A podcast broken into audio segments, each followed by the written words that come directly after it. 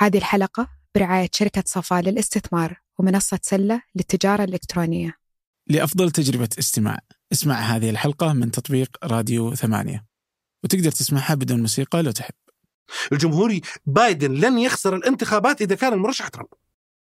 الأمريكان اشتغلوا على موضوع الشواذ على موضوع تطبيعه مع المتحولين ويقول لك يا أخي هذا الرجال بيدخل حمام الحريم. آه هنا لا وقف. ما عاد صار هو في حاله وأنا في حالي، ما صار لي مالي شغل فيه. هذا صار يمسني مباشرة. يمس بناتي، يمس زوجتي، يمس خواتي، يمس عيالي والنساء نفسهم أنا خاف يا أخي أنا ما أبغى رجال يدخل معي. ولا قال إنه حرمه ما يهمني الشيء هذا.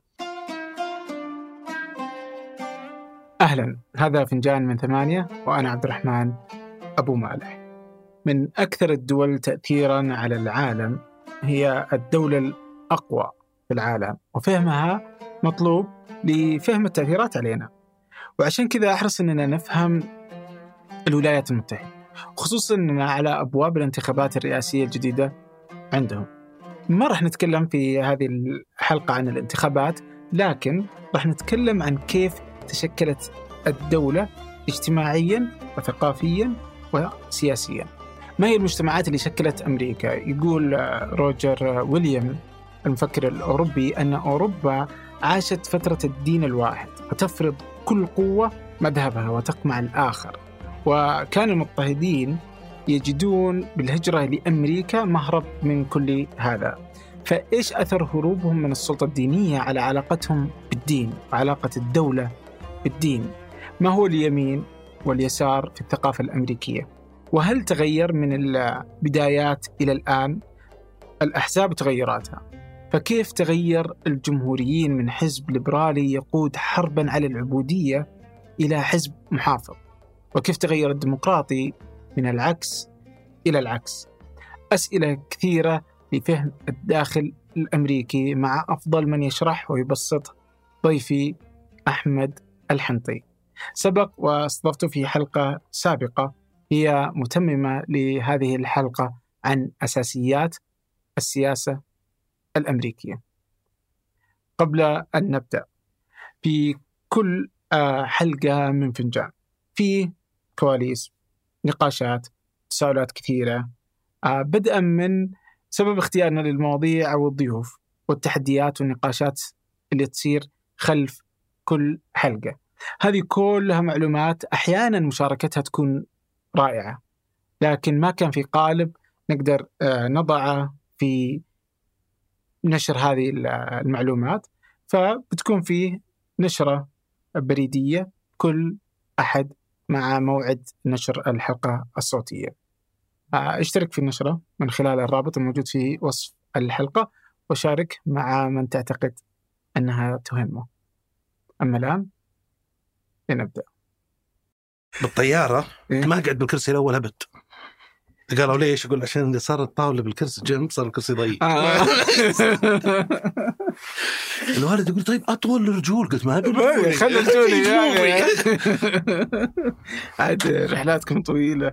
اي يا أخوي. 12 ساعة؟ لا وش لا أنت تطلع من هيوستن. وش 12 ساعة يا أبو؟ من نيويورك إلى إحنا نطلع من هيوستن لدبي 16 ساعة.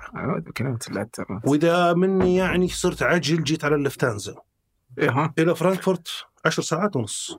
بعدين من فرانكفورت للرياض 6 ساعات. الله يعينك. وفي هيوستن يعني من الرياض للرياض. والله مشكلة الله أن هيوستن مثل الرياض. خبز البخيل المأكول المذموم. أحلى مدينة في الدنيا للمعيشة. بس ما حد يقدرها. بس هي فعلا يعني للسياحة ما, ما تصلح الواحد يجي يتمشى فيها. بس اللي بيسكن مره مرة مريحة. في الحلقة الأولى إيش كانوا الناس تقول؟ ترك العجمة. صح؟ ترى حتى قبلها في تويتر كانوا يقولونه بس أقل يعني كان التركيز هناك.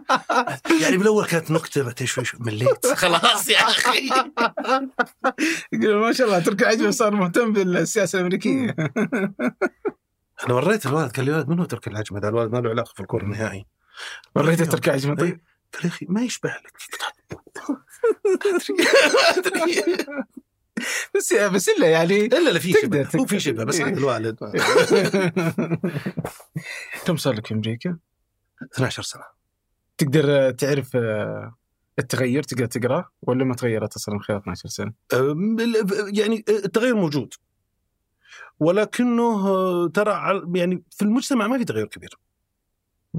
المج... التغير على السطح بس. لكن تحت التغير مو كبير يعني مثلا لو جيت بروح الحين رايح أمريكا يقول لك بجيك في يوليو. آه يقول لك يا أخي آه، أمريكا يعني مثلا في ريحة إن أمريكا ما عادت صارت أمريكا. آه فلا تروح ترى ممكن تموت في أي mass shooting في أي قتل كذا عام. فهل هي بس الصورة العامة في الإعلام ولا حقيقة الناس خايفة؟ شوف ال- ال mass shootings زادت. زادت في يعني يمكن في العشر سنوات ال 15 سنة الأخيرة.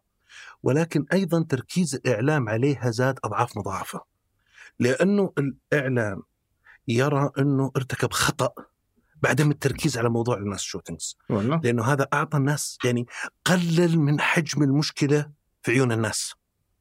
فصاروا يركزون عليها ويضخمونها أكبر بهدف إقناع الناس إن هذه مشكلة حقيقية تحتاج حل. والناس غير مقتنعة بأنها مشكلة؟ لأن الناس مقتنعة أنها مشكلة بس مختلفة على سبب المشكلة. أها. يعني هناك من يقول سبب المشكلة هو توفر الأسلحة بالسهولة الكبيرة هذه. بعضهم يقول لا العلاج النفسي بعضهم يقول يقول أمن المدارس بعضهم كل واحد له تفسيره الخاص ولكنها كلها تدور حول موضوع السلاح. هل المشكلة في السلاح ولا ندور شيء ثاني نحطها فيه؟ لا مشكلة. بس يعني قلت يمكنها فعلا الإعلام لأن إيش اللي يصير؟ مثلا لو أنا في أمريكا يمكن جيت مثلا نقول بروح الرياض يقولوا ترى في حرب ترى ما أدري إيش زي كذا ما في ولا شيء بس الإعلام يعطي فعلاً. صورة فما أدري إذا أمريكا فعلا الإعلام بس جالس يعطي صورة مش يعني أنت عارف أمريكا قارة إيه. فلما نتكلم على حد عدد الحوادث اللي فيها ما هو كبير بس إنه أي شيء أكثر من صفر يعتبر كثير في النهاية بس هو فعلا يعني كازدياد في الأرقام الازدياد أقل بكثير من الازدياد في في التغطية. يعني إذا التغطية زاد إذا ال- ال- الحوادث زادت مثلا 20 30% التغطية زادت 3000% أوكي.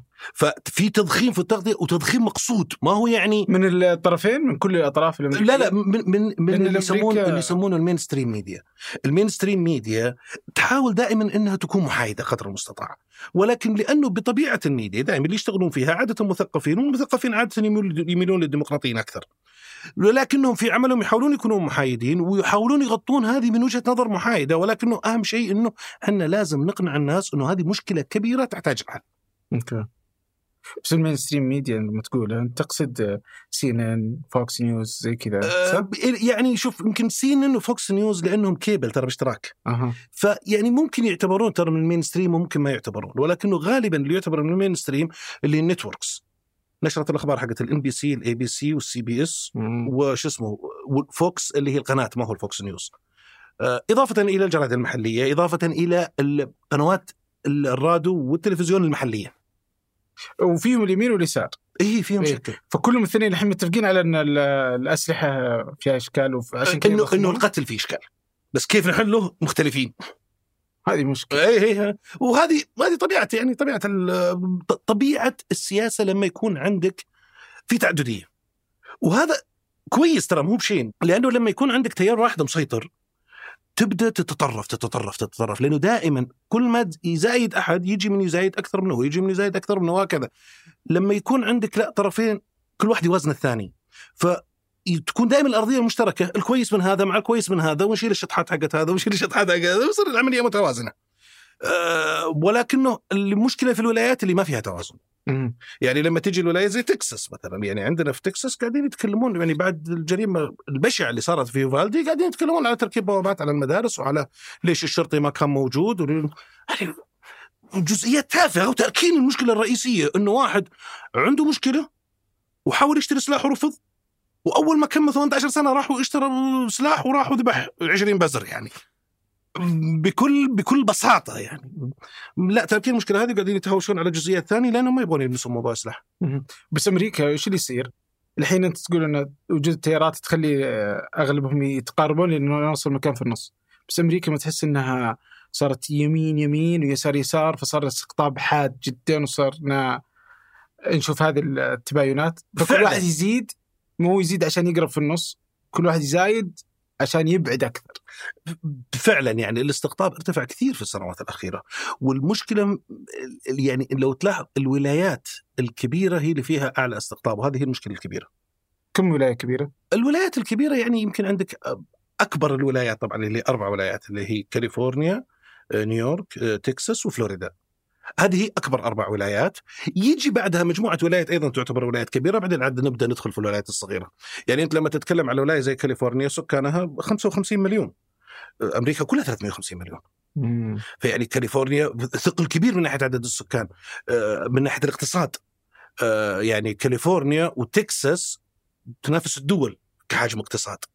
ما تنافس الولايات الثانية. يعني الولايات اللي- ما يمكن إنك تفكر مجرد تفكير إنك تقارن ولاية زي مثلا المسيسيبي ولا ألاباما ولا كنتاكي بولاية زي تكساس ولا كاليفورنيا من ناحية الاقتصاد. يعني نتكلم عن ناتج محلي بتريليونات. في هذه الولايات هي مركز الاستقطاب العالي لأنه مع الكثافة السكانية يزيد سيطرة نوعية معينة من السكان. فيزيد سيطرة حزب معين ويبدأ الشطح يعني لو تلاحظ أغنى ولايتين في أمريكا هم اللي عانوا من مشاكل في الكهرباء اللي هي كاليفورنيا وتكساس اللي راحوا يصير يسار اشطحوا يسار عانوا مشاكل في الكهرباء واللي اشطحوا يمين عانوا مشاكل في الكهرباء طبعا الأسباب مختلفة ولكن النتيجة واحدة في كاليفورنيا صاروا يبغون يتوجهون نحو طاقة نظيفة بسرعة آه. فسووا ضغط على عملية التوليد فسببت لهم مشاكل نقص في في التوليد. في تكساس المحافظة الاقتصادية تقول خلي السوق مفتوح 100% وما حد يتدخل في أي شيء وتركوا السوق مفتوح.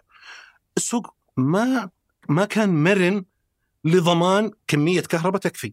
فتنقطع الكهرباء لا هي انقطعت يوم جت يوم جت التجمد. آه. يوم جت العاصفة. عاصفة يعني غير نادر تجي على تكساس شيء زي كذا. ولكنه أنت لما يكون سياسة دولة سياسة الدولة تضع احتياطات أكبر.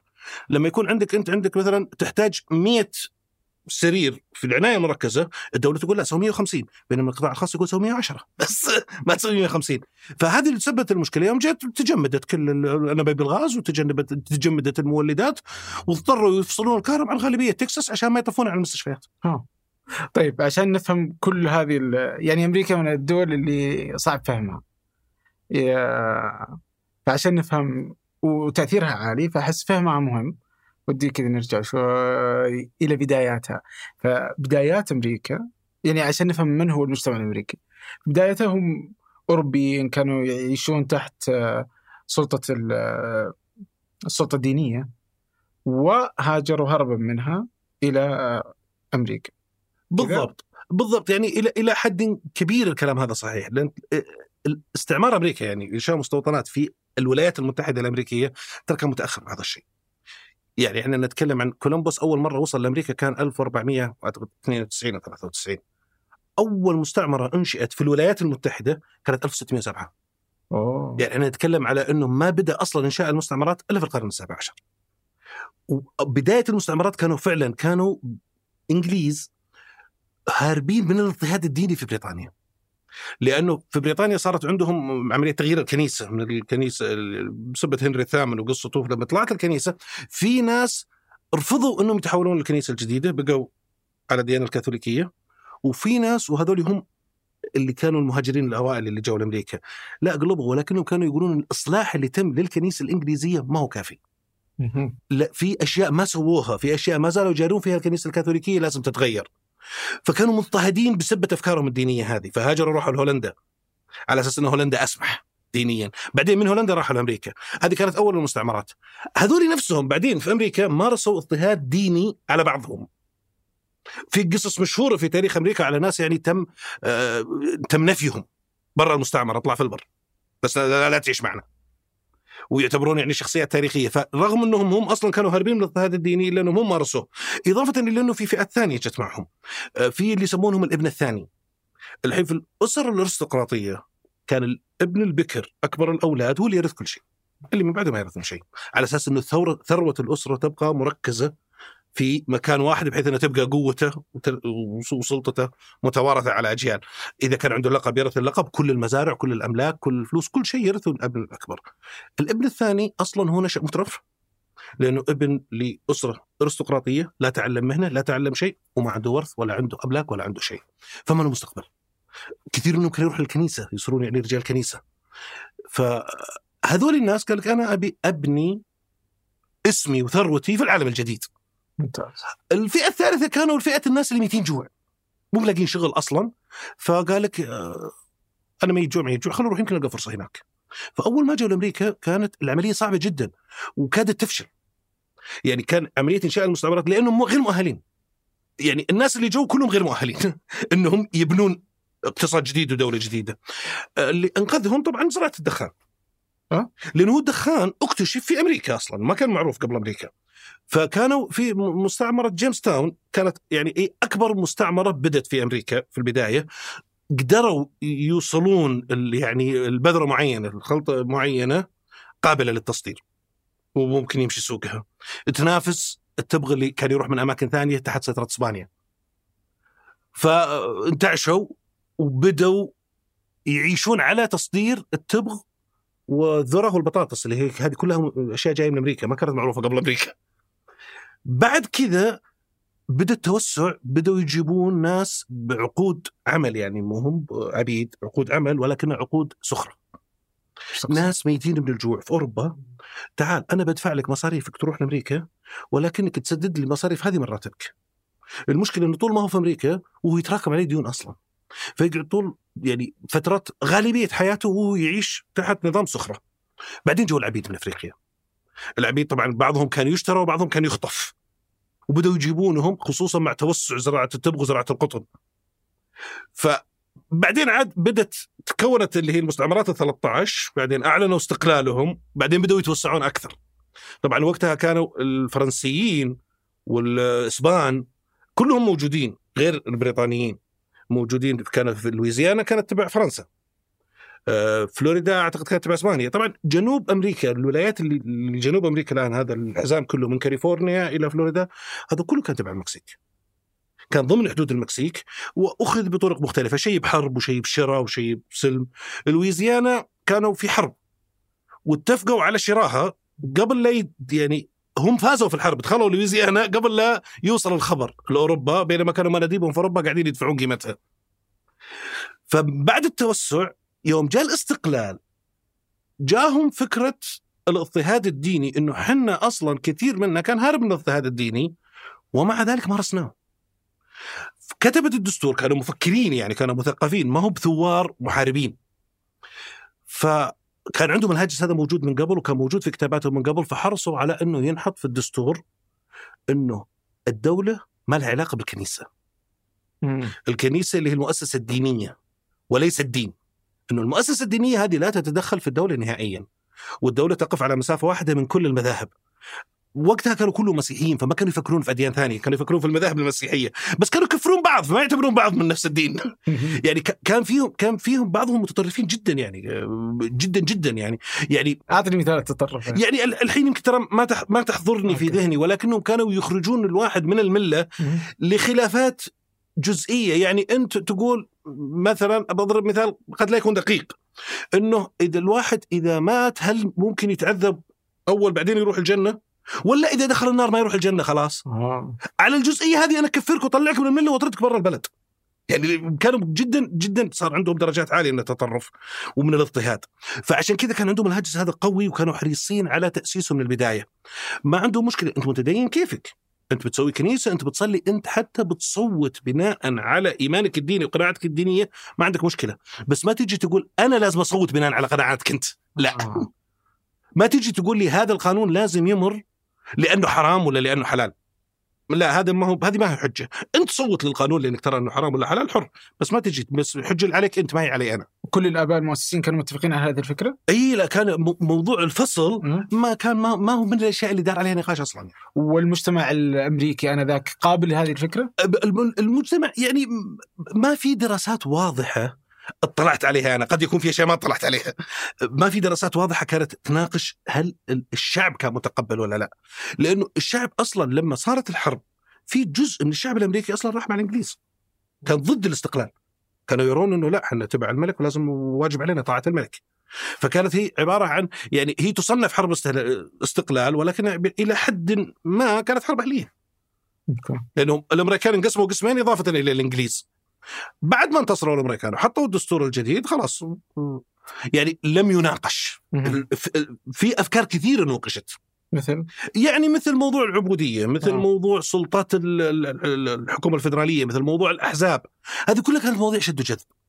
بس الموضوع الفصل الدين على الدولة ما كان موضوع جد, جد وهل. آه، لما تقول إنه فصل الدين على الدولة آه، كان شكل من أشكال آه، تشكيل الدستور آه، واتفاق ما بينهم هل هذا يعطي دلالة إنه كان في ضعف ديني في المجتمع الأمريكي أنا لا ما يدل إنه كان في ضعف ديني يدل على إنه كان في تخوف من الاضطهاد الديني فقط آه لأنه الأمريكان تاريخيا وحتى اليوم هم أكثر أكثر المجتمعات الغربية تدينا. يعني هم يعتبرون متدينين ومحافظين يعني تقليديين أكثر من أي مجتمع غربي ثاني. صحيح آه، لا من ناحية نسب زيارة الكنيسة، لا من ناحية يعني التعريف إنه يعرف نفسه هل أنا أعرف نفسي إني منتمي لديانة معينة ولا لا؟ غير منتمي وخلاص. آه، لأنه في كثير من المسيحيين الآن صار يعني يعرف نفسه إنه غير منتمي، ما, ما يصنف نفسه مسيحي. بس إنه من أسرة مسيحية وماشي وي- وي- ويمارس الطقوس المسيحية كنوع من العادات الاجتماعية وليس كنوع من الدين. بينما في أمريكا نسبة من يصفون أنفسهم بمسيحيين ومن ينتمون للكنائس هي الأعلى، الأعلى في العالم الغربي كله وب- يعني وبفارق ملموس، يعني مي بفارق مثلا 2 3% لا نتكلم على أرقام أكبر من كذا. مهم. إلا إن هذا يعني عجيب كيف إنه اليوم هي برضو مو بس حتى على هذا على القوانين على تلقى إنه أمريكا أكثر محافظة من أوروبا بفارق كبير فعلا بسبب طبيعة الشعب، بسبب الطبيعه الطبيعه المحافظة للشعب. رغم إنهم طلعوا من اتحاد ديني فكانت أوروبا أكثر تدينا في فرق ما بين يعني شوف في فرق ما بين التدين وما بين الاضطهاد يعني ترى ال- الفكرة إنهم هم عندهم التقبل للجديد أضعف لأنهم تقليديين، التقليدي بطبيعته ما يحب التغيير. إضافة إلى عندهم التمسك التمسك بتعاليم الكنيسة. آه، الكنيسة يعني ال- اللي يسمونهم الإنجيليين الايفانجيليكالز ترى إلى وقت قريب كانوا يقولون الاجهاض حرام. ولكن الدولة لازم ما تطلع قوانين ضد الإجهاض. لأنه آه، المفروض إن اللي يمنعك عن الإجهاض هو التزامك الديني وليس آه، قانون. قانون الدولة. الدولة بعيدة ما, ما لها علاقة بالكنيسة وحنا الحال وهم الحال. بس بعدين غيروا. الجماليات المعمارية مهمة بس جودة البناء أهم وحداثة التصاميم مهمة لكن الخدمات والمرافق أهم المهم والأهم مضمون تملك المستقبل مع وحدات شركة صفاء للاستثمار أعرف أكثر من الرابط في وصف الحلقة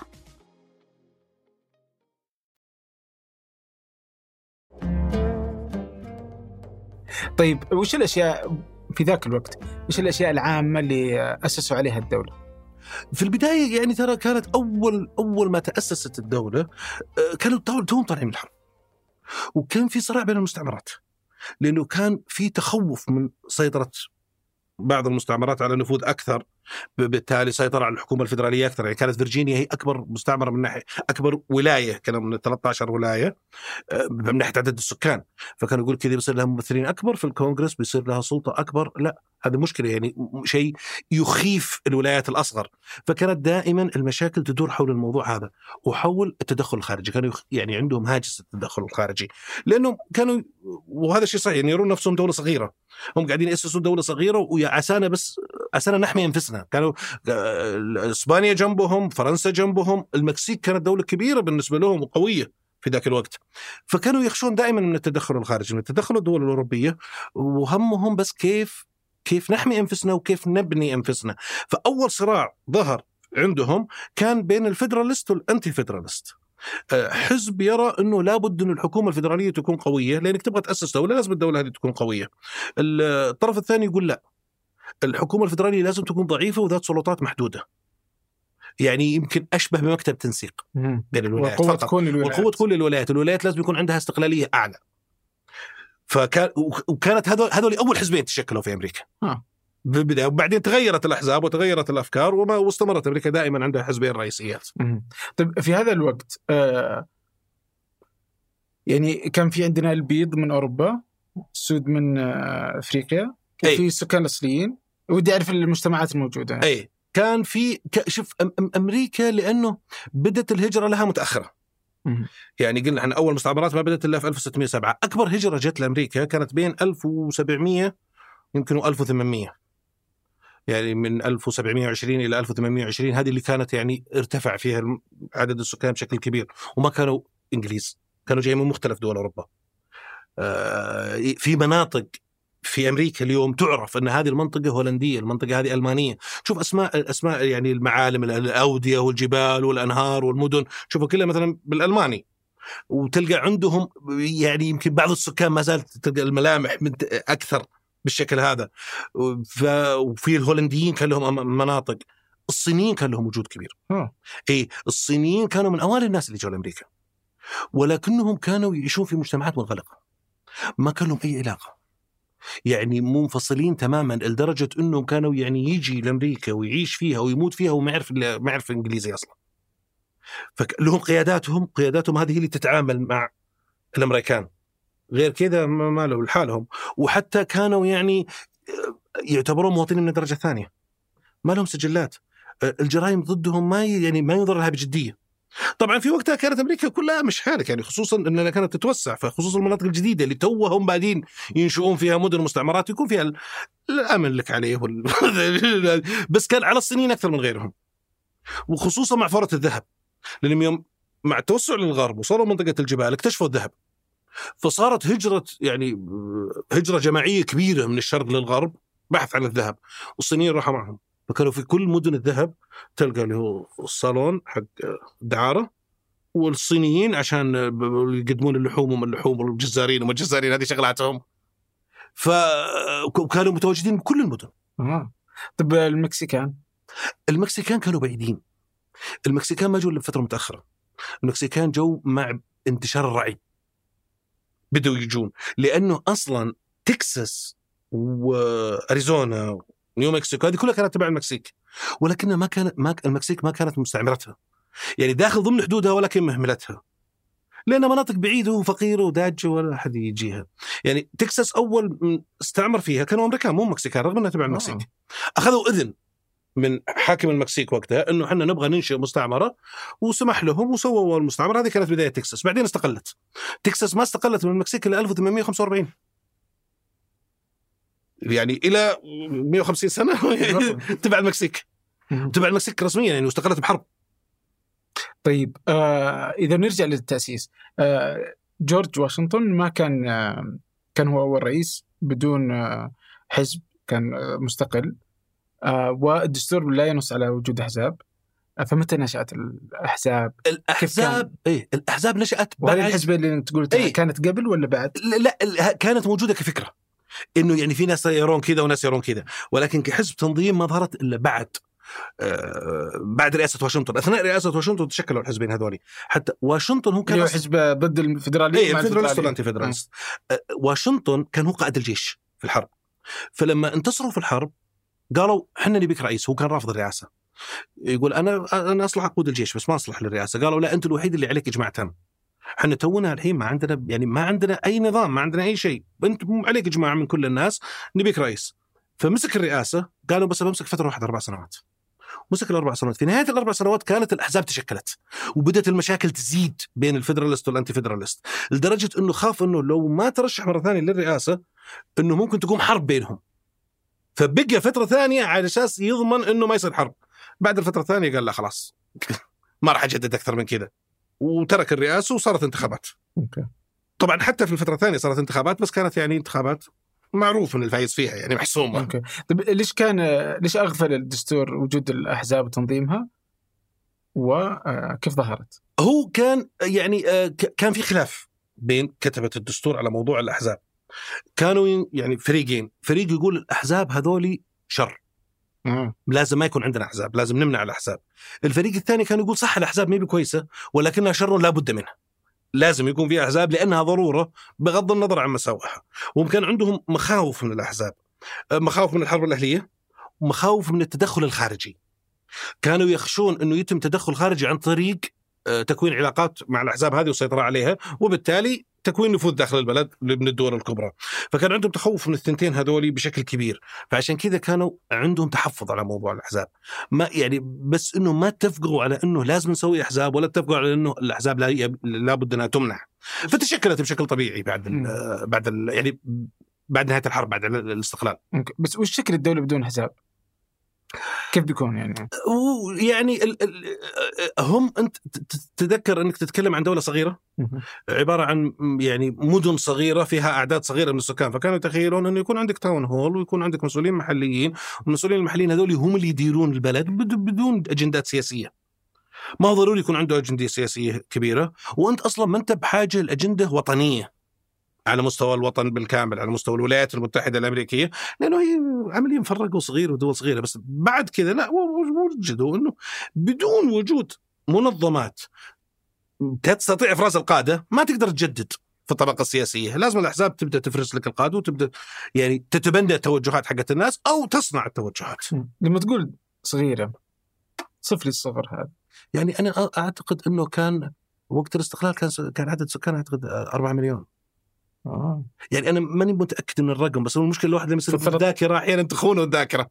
يعني يقول لك في, في الهجرة هذه اللي تكلمنا عنها من 1700 إلى 1800 آه، كان مجموع المهاجرين يعني يعد على أصابع اليد بالملايين يعني مليونين ثلاث ملايين وكانوا تعتبر يعني ثورة في عدد سكان أمريكا. إضافة إلى أنه ما كان عندها إمكانيات، يعني غالبية المهاجرين كانوا ناس ميتين من الجوع يدورون فرص جديدة، مو هو ناس جايين بقوة، جايين باستثمارات. غالبيتهم جايين يدورون فرص جديدة ميتين من الجوع فقراء بعضهم حرفيين وبعضهم ما عندهم حتى مهن. فما كانت الدولة عندها ذيك الإمكانيات أصلا. وما اكتشفت الموارد الهائلة اللي طلعت بعدين يعني عندك البترول وعندك القطن وعندك التبغ هذه أسست لقوة لأمريكا بعدين لأنها كانت موارد أساسية اعتمد عليها العالم كله. يعني بالذات الب- البترول وقت الحرب العالمية كان أقوى سلاح بيد أمريكا. يوم ظهرت الأحزاب هل ظهرت كحلف واتحاد سياسي؟ ولا كانت آه، آه، خلف أفكار أيديولوجية معينة؟ هي كانت هي كانت تحالف سياسي لترويج أيديولوجيات معينة إنه أنا أرى إنه لازم يكون الحكومة الفدراليه تكون قوية ويكون عندها سلطة وتكون يعني آه، تستطيع أن تفرض إرادتها. هذا يقول لا. وهذا كله هذه أيديولوجيات سياسية في النهاية حتى اختلفوا واتفقوا في النهاية أيديولوجيات سياسية. أوكي هل كان فيه ليبراليين محافظين؟ هذه ظهرت بعدين. آه بعدين؟ أي ما, ما ظهرت على طول. وكان في وما كان في الفصل اللي إحنا نشوفه اليوم. يعني اليوم عندنا فصل تام إنه الليبراليين كلهم في الحزب الديمقراطي والمحافظين كلهم في الحزب الجمهوري. هذا ما صار إلا بالعهد يعني بالتاريخ الحديث. آه إلين الحرب الأهلية. يعني من بعد الحرب الأهلية بالذات كان الحزب الجمهوري هو الحزب الليبرالي والحزب الديمقراطي هو الحزب المحافظ. وكانوا يعني ال- لأنه كان آه، آه، شو اسمه؟ لينكولن. كان جمهوري. وكان هو اللي يقود الحرب باسم الحزب الجمهوري. كان الحزب الجمهوري هو حزب الشمال الحزب الديمقراطي هو حزب الجنوب. فلما انتهت الحرب استمر الحزب الديمقراطي في غالبية ممثلينه جايين من الولايات الجنوبية اللي مهزومة في الحرب والجمهوريين من الشمال. وحتى كان في مقولة آه، التيدي روزفلت اللي كان يعني كان رئيس أمريكا في بداية القرن العشرين. آه، كان يعني يسب فيها الليبراليين يعني ما اتذكر النص حرفيا بس بمعناته يعني ان الليبرالي ما يقول شيء صدق أبد. كان يتكلم عن الحزب الجمهوري عن حزبه لأنه اختلف معهم. لأنه كان وقتها مسموح للرئيس إنه يترشح أكثر من مرة. فهو لما جاي يترشح مرة ثانية آه ترشح بعدين قلبت بس قال له أنا ما راح أترشح مرة ثالثة بس مرة ثانية. قالوا أوكي جل بندعمك يوم جاء المرة الثالثة أصر إنه بيترشح مرة ثالثة ورفضوا الحزب. فقام رشح نفسه مع حزب ثالث وخسر. بس فكانت هذه الفترة اللي قلب عليهم وصار يسبهم. فكان يسب الليبراليين على أساس إنهم من الجمهوريين لأنه كانت أغلبية الليبراليين في الحزب الجمهوري وأغلبية المحافظين في الحزب الديمقراطي. الين فترة الستينات. فترة الستينات بدأ ال shift. آه، بدأ أول شيء مع ليندون جونسون لما وقع قانون آه، حقوق شو اسمه اللي هي الحقوق المدنية المساواه في الحقوق المدنية ما بين السود والبيض. هذا كانت يعني قفزة قفزها الحزب الديمقراطي من المحافظة للليبرالية. كانت خطوة كبيرة تجاه اليسار. إنه هذا حزب الجنوب هذا حزب ال- العنصريين حزب هذا اللي يعني ترى لهم تاريخ أسود. يعني الديمقراطيين؟ الديمقراطيين في الجنوب لهم تاريخ أسود بعد الحرب الأهلية مع العنصرية. حتى بعد ما نهاية الحرب وحتى بعد ما خسروا وكانوا لهم أساليب قذره كانت في الكونغرس. للمحافظة على العنصرية. في قوانين كثير يسمع عنها أي واحد يقرأ مثلا في التاريخ الأمريكي مثلا ال Jim Crow وغيره هذه كلها ديمقراطيين هم اللي مطلعينها. وش هذه؟ ال Jim Crow هذه كانت قوانين لأنه بعد ما انتهت الحرب الأهلية انتصر الشمال على الجنوب فرض على الجنوب جبرا. إنه السود يتحررون وإنهم يصيرون يشتغلون وإنهم يصيرون يصوتون في الانتخابات. طبعا موضوع تصويت الانتخابات كان عليه خلاف لأنه جاء تعديل دستوري في وقت من الأوقات. بس قبل لا يجي التعديل الدستوري كان عليه خلاف. فصاروا يطلعون قوانين آه، يحاولون يحدون فيها من الحقوق اللي تمنح للسود. يجي مثلا يقول لك آه، أنت تبي تصوت في الانتخابات؟ لازم تقرأ وتكتب. بحكم إن السود أغلبهم عمالة ما يعرفون يقرون يكتبون فما عنده أنت كذا منعتهم من التصويت. يقول لك بتصوت في الانتخابات؟ آه، لازم يكون عندك آه، آه، أملاك. ما تكون يعني عامل. آه، تبي تصوت في الانتخابات لازم آه، تدفع ضريبة والضريبة هذه ما يقدر يدفعها العامل. فكل هذه كانت قوانين موجهة نحو منع السود من التصويت. وكانوا يسمونها ال Jim Crow Jim Crow laws. هذه آه، كلها طلعها ديمقرا- ديمقراطيين ومرروها يعني كانوا يمرون على مستوى الولايات وكانوا أحيانا يمرون يمررون كثير من الاشياء من الكونغرس بالضغط بصفقات مع الجمهوريين يعني مقابل عمل سياسي شد وجذب آه، إلين مثل ما قلت لك 1960 1960 لما جاء 1960 كان ال- الجمهوريين هو- هم الليبراليين والديمقراطيين إي كان كان الأغلبية أغلبية الليبراليين في الحزب الجمهوري. وأغلبية المحافظين في الحزب الديمقراطي تقدر تعرف من هم المحافظين في أمريكا؟ المحافظين إحنا عندنا يعني نوعين من المحافظة اللي هي المحافظة الاجتماعية والمحافظة الاقتصادية المحافظة الاجتماعية اللي هي يعني آه الأسرة والحشمة و و و إلى آخره. المحافظة الاقتصادية اللي هي دولة صغيرة، قوانين محدودة، ضرائب قليلة. آه، حكومة صغيرة أي حكومة صغيرة ضرائب محدودة وقوانين محدودة انك يعني تعطي للسوق مجاله. طبعا آه، الفروقات نسبية دائما ما بين الأمريكان نسبية، كلهم يؤمنون بالسوق الحر وكلهم يؤمنون يعني بمبدأ التنافسية. ولكنه هذول يبغون تشديد أكثر وهذول يبغون تشديد أقل. هذول يبغون خدمات حكومية أكثر وهذول يبغون خدمات حكومية أقل بينما كلهم مجمعين على انه الحكومة لازم تقدم كل الخدمات الأساسية ولازم تقدمها بمستوى جيد. بس إيه الخلافات نسبية فالمحافظين يرون خدمات أقل وضرائب أقل وتشديد أكثر في الجانب الاجتماعي. الليبراليين العكس تماما يعني يبغون حكومة أكبر، خدمات أفضل حتى لو اضطر يدفع ضرائب أكثر آه، إضافة إلى حرية اجتماعية أعلى. أها. فهذا هذا الشكل لهم. إي هذا هذا ما تغير. يعني أنا ذاك ما, ما, ما, ما تغير كثير. فلما نقول محافظين ليبراليين هذا اللي نقص بالضبط. ممتاز. ف الجمهوريين هم الليبراليين الديمقراطيين هم المحافظين. 1960 جاء ليندون جونسون ليندون جونسون كان ديمقراطي كان هو النائب حق آه، شو اسمه كينيدي. فلما اغتيل كينيدي صار هو الرئيس. استلم الحكم وهو من تكساس. ديمقراطي من تكساس من كانت تكساس وقتها عقر الديمقراطيين كانت يعني ولاية ديمقراطية. ترى تكساس إلى التسعينات وهي الولاية الديمقراطية. فكان هو الرئيس الوحيد اللي يقدر يوقع قانون زي هذا وما ظ- ويظل عنده أمل في الانتخابات. wow وقع القانون وخسر الانتخابات بس هو كانت نقلة كبيرة من آه، اليمين. إلى اليسار للحزب الديمقراطي. جاء بعدها قضية نيكسون. لأنه جونسون لما وقع أي قانون؟ قانون ال- الحقوق المدنية. اللي عطى حقوق مساواة ما بين البيض والسود. قال ممنوع أن المدارس تكون مفصولة ممنوع أن الباصات تكون مفصولة ممنوع أن المطاعم تكون مفصولة. لازم كل شيء متساوي. القانون هذا كانت بعد يعني كانت ح- حركة شعبية ضخمة وكانت يعني لها تاريخ طويل حركة الحقوق المدنية. شاركوا فيها السود واليهود بدرجة كبرى. آه بعد ما توقع القانون هذا صارت فيه نقلة من الديمقراطيين لليسار. بعد كذا جت قضية نيكسون. نيكسون لما أول شيء النائب حق طيب معلش بخلي نكسن شوي. إيه. وش كان الدافع عند الديمقراطيين إنهم الدافع عنه عند الديمقراطيين. يعني إنهم ينهون هذا الفصل؟ هو يعني ال- ال- الفصل كان ينظر له كمشكلة. آه. لأنه في ظلم. ولكنه في ناس يرون إنه لا مو بظلم. فالديمقراطيين يفترض إنهم هم اللي يمثلون الناس اللي يقولون لا مو بظلم. مفترض. يفترض. فكانوا يقولون إنه لا يعني في توجه إنه إحنا لابد نتخذ الخطوة هذه لأنه الوضع هذا غير صحيح. هذه النظرة المثالية. النظرة المصلحية تقول إنهم لا يقولون إحنا ما راح نقدر نستمر كحزب سياسي قوي إلا إذا اجتذبنا السود وما نقدر نجتذب السود إلا لو مشينا مررنا القانون هذا، لو مررنا القانون هذا خلاص بيصيرون يصوتون معنا طول عمرهم، وفعلا السود من الستينات إلى اليوم يصوتون بنسب يعني كاسحة لصالح الديمقراطيين. فما دخلت بعقولهم. طب بالنسبة للجمهوريين بما أنهم كانوا هم اللي آه أنهوا العبودية أنهوا. وش كان موقفهم؟ الجمهوريين ما كان عندهم موقف واضح ضد قانون الحقوق المدنية. ولكنهم هم جت مشكلتهم بعدها بفترة قصيرة لأنه قضية نيكسون ترى جت بعد أقل من عشر سنوات وقضية نيكسون يعني سببت حرف كبير في الجمهوريين لأنه وش اللي صار في نيكسون؟ نيكسون في البداية النائب حقه أدين آه، بالفساد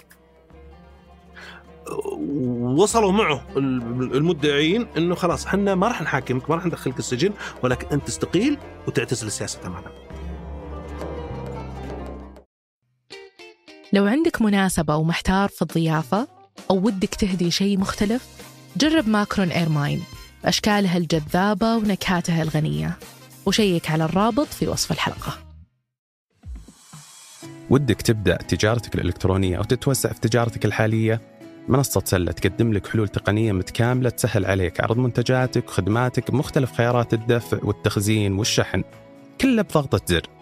انشأ متجرك الآن وانضم لآلاف التجار من الرابط في وصف الحلقة فاستقال وعزل تماما ونحط على الرف وجابوا مكانه مين؟ جابوا فورد. بعدين جت قضية نيكسون. لما طلعت فضيحة نيكسون واجبر على الاستقالة يعني كان أمام خيارين يا يستقيل يا يعزل فقرر فضل إنه يستقيل. كان فيه وجهة نظر إنه الحزب الجمهوري انتهى خلاص. لأنه نيكسون يعني رأس الحزب اكتشف إنه فاسد فساد كبير بعد يعني. فساد سياسي كبير. آه، وكانت العملية اخذت فترة طويلة من التحقيقات والفضائح المتتالية والمشاكل المتتالية اللي نزلت شعبية الحزب، فكان يعني السؤال هل بيموت الحزب وبيطلع حزب ثاني بداله ولا لا؟ هذا كان سالفة إنه يفوز بالرئاسة ولا هذه؟ مو بالحين مو بالحين يعني. الحين هل يموت ولا ما يموت؟ وقتها الحزب فورد كامل. إي كل الحزب الجمهوري. wow. وقتها فورد فورد كان جاي بموافقة الديمقراطيين. لأنه كان اللي يصوت من يصير نائب رئيس بناء على التعديل ال 25 للدستور؟ يصوتون الكونغرس لما يخلي يعني يفضى منصب نائب الرئيس. فاتفقوا الجمهوريين مع الديمقراطيين انه إحنا بنجيب لكم واحد توافقون عليه؟ من توافقون عليه؟ توافقون على فورد؟ قالوا إيه؟ ففورد يعني يعتبر رئيس توافقي إلى حد كبير ومرضيين عليه يوم يجاب أصلا. فيفترض إنه ممكن يكون قادر على جذب أصوات. ومع ذلك خسر الانتخابات. وخسر الانتخابات قدام واحد يعني كان ينظر له إنه صعب يفوز اللي هو كارتر. كارتر كان حاكم جورجيا. كان رجل متدين من يعني اللي يسمونه المس- المسيحيين المولودين مجددا ومحافظ جدا وتقليدي جدا وما كان وما كان معروف. يعني لما بدأ حملته الانتخابية ما كان حد يعرفه. فما يعني ما هو ما هو داخل بقوة. ومع ذلك فاز على فورد. كان خلاص الحزب الجمهوري انتهى. قدرته انتهت تماما. فطلعت تيار داخل الحزب الجمهوري قال لحظه الحين الديمقراطيين تركوا المحافظين. ليش ما نستقطبهم إحنا؟ ووقتها طلعوا اسمه الانجيليين كارتر بيصير محافظ هو كا... بس قالوا إحنا بنسحبهم من الديمقراطيين آه،. نبي نسحب الديمقرا... المحافظين من تأييدهم للحزب الديمقراطي إنهم يصيرون يأيدون الحزب الجمهوري، نبي نطرح مشاكلهم ونطرح مطالبهم بحيث إننا نجتذبهم. وخصوصا إنه وقتها بدوا الإنجيليين، الإنجيليين كانوا يعني إلى فترة كارتر وهم يرون إن السياسة وسخ،. إنها تلوثك. أنت كرجل دين لما تدخل في السياسة أنت تلوث. فما كانوا يتكلمون في السياسة نهائيا. ولا يأيدون أي حزب ولا يأيدون أي أحد، كانوا الفئة هذه منعزلة تماما عن السياسة. نسبتهم عالية؟ السكان يعني هي مؤثرة. آه. يعني له- لهم ثقلهم إنه ممكن يحرفون الكف بشكل أو بآخر ولكن مو باغلبيه يعني لما اتكلم على مثلا 30 مليون من ضمن 200 مليون هذا رقم كبير. يغير الت- الكفه ف المحافظين من فترة كانوا يعني داعمين كارتر ولكنهم ما هم داعمين له بشكل علني لأنهم كانوا مو داخلين في السياسة كثير، بذيك الفترة دخلوا في السياسة ودخلوا في السياسة ضد كارتر. لأسباب تتعلق بقوانين طلعت أيام كارتر. مثل أيام كارتر طلع قانون يقول إنه أي منظمة عندها إعفاء ضريبي لأنها منظمة دينية أو خيرية أو وات إذا كان عندك إعفاء ضريبي وكان عندك ممارسات عنصرية يشال عنك الاعفاء الضريبي. لأنه وقتها كان إلى حد ما يسمح لل يعني الجهات الخاصة إنها تحط بعض الممارسات العنصرية. ما كانت القوانين بالدقة والتفصيل اللي تشمل كل شيء. ف المنظمات الإنجيليين كان عندها عنصرية عالية في موضوع الزواج. كان بعضهم أصلا يرفض دخول السود نهائي للمنظمات حقتهم، وبعضهم يقبل بدخول السود ولكنه يرفض موضوع الزواج المختلط، كانوا يرون الزواج المختلط هذا جريمة. وكان أي أحد يعني يصير علاقة بين ولد وبنت من أعراق مختلفة آه، ممكن توصل فصلهم. يعني كانوا يفصلون الجامعات الدينية اللي هذه، فكانت هذه آه، لو طبق القانون عليهم بيرفع عنهم الإعفاء الضريبي، والإعفاء الضريبي يغير حل المؤسسات هذه بشكل كبير. لأنه بيصير عليه ضرائب دخل. بيصير عليه ضرائب عقار بيصير عليه ضرائب رواتب. يعني نسب عالية من الضرائب بيتحملها. فقلب عليهم يعني. يعتبر أيوه فهم يوم صار الشيء هذا انسحب. يعني صاروا ضد كارتر. الجمهوريين تبنوا قضاياهم بشكل مباشر. ورغم إنه الجمهوريين وقتها كانوا رشحوا مين؟ كانوا رشحوا ريغن ريغن كان يعني يعتبر ممثل جاي من هوليوود داشر. مو هو بالشخصية اللي تجتذب. الإنجيليين ومع ذلك راحوا قدر يجذبهم. لأنه كان طرحه يميني جدا. كان هو اللي سحب الحزب الجمهوري لليمين بطرحه وطاروا معه الجمهوريين باليمين وقدر يطلع كارتر من الرئاسة وياخذها منه فكان هذا يعني أعاد إحياء الحزب الجمهوري من جديد. من يومها وال يعني وال ال ال ال اليمين المتدين والحزب الجمهوري ملتصقين. والحزب الجمهوري وقتها زاد ناحية اليمين أكثر. هنا الديمقراطيين بدأوا يقولون إحنا لازم نطهر صفوفنا من المحافظين لأنه المحافظين يمثلون إرث سيء للحزب الديمقراطي، هم اللي طلعوا قوانين جيم كرو وهم اللي طلعوا كل كل التاريخ الأسود حق الحزب الديمقراطي سووه المحافظين، فإحنا لازم نطهر الحزب من بقايا المحافظين اللي ما زالوا موجودين فيه، فصارت فيه يعني صارت فيه عملية إخراجهم عن طريق الانتخابات الأولية وما الانتخابات الأولية وكذا يعني إلين طلعوهم بالكامل، طبعا وراحوا للجمهوريين. إلى وقت قريب أقول لك إلى قبل 20 30 سنة كان فيه أقلية الليبرالية في الحزب الجمهوري وأقلية محافظة في الحزب الديمقراطي الحين خلاص ما عاد فيه يعني يمكن تلقى لك اسم ولا اسمين يعني يمكن تلقى مانشن مثلا مع الديمقراطيين يمكن تلقى لك اسم مع الجمهوريين بس. طيب لما نقول يمين يسار مين اليمين ومين اليسار في أمريكا؟ طبعا اليمين اللي هو الجمهوريين واليسار الديمقراطيين، ولكن المشكلة إنه مصطلح اليسار يستخدم يعني آه، اليمين واليسار ولكن اليسار بشكل أكثر. يستخدم لوصف أشياء مختلفة. يعني يقول لك على كل من يسار الوسط معتدل. أي أحد يسار الاعتدال بشوي خلاص يعتبر يسار.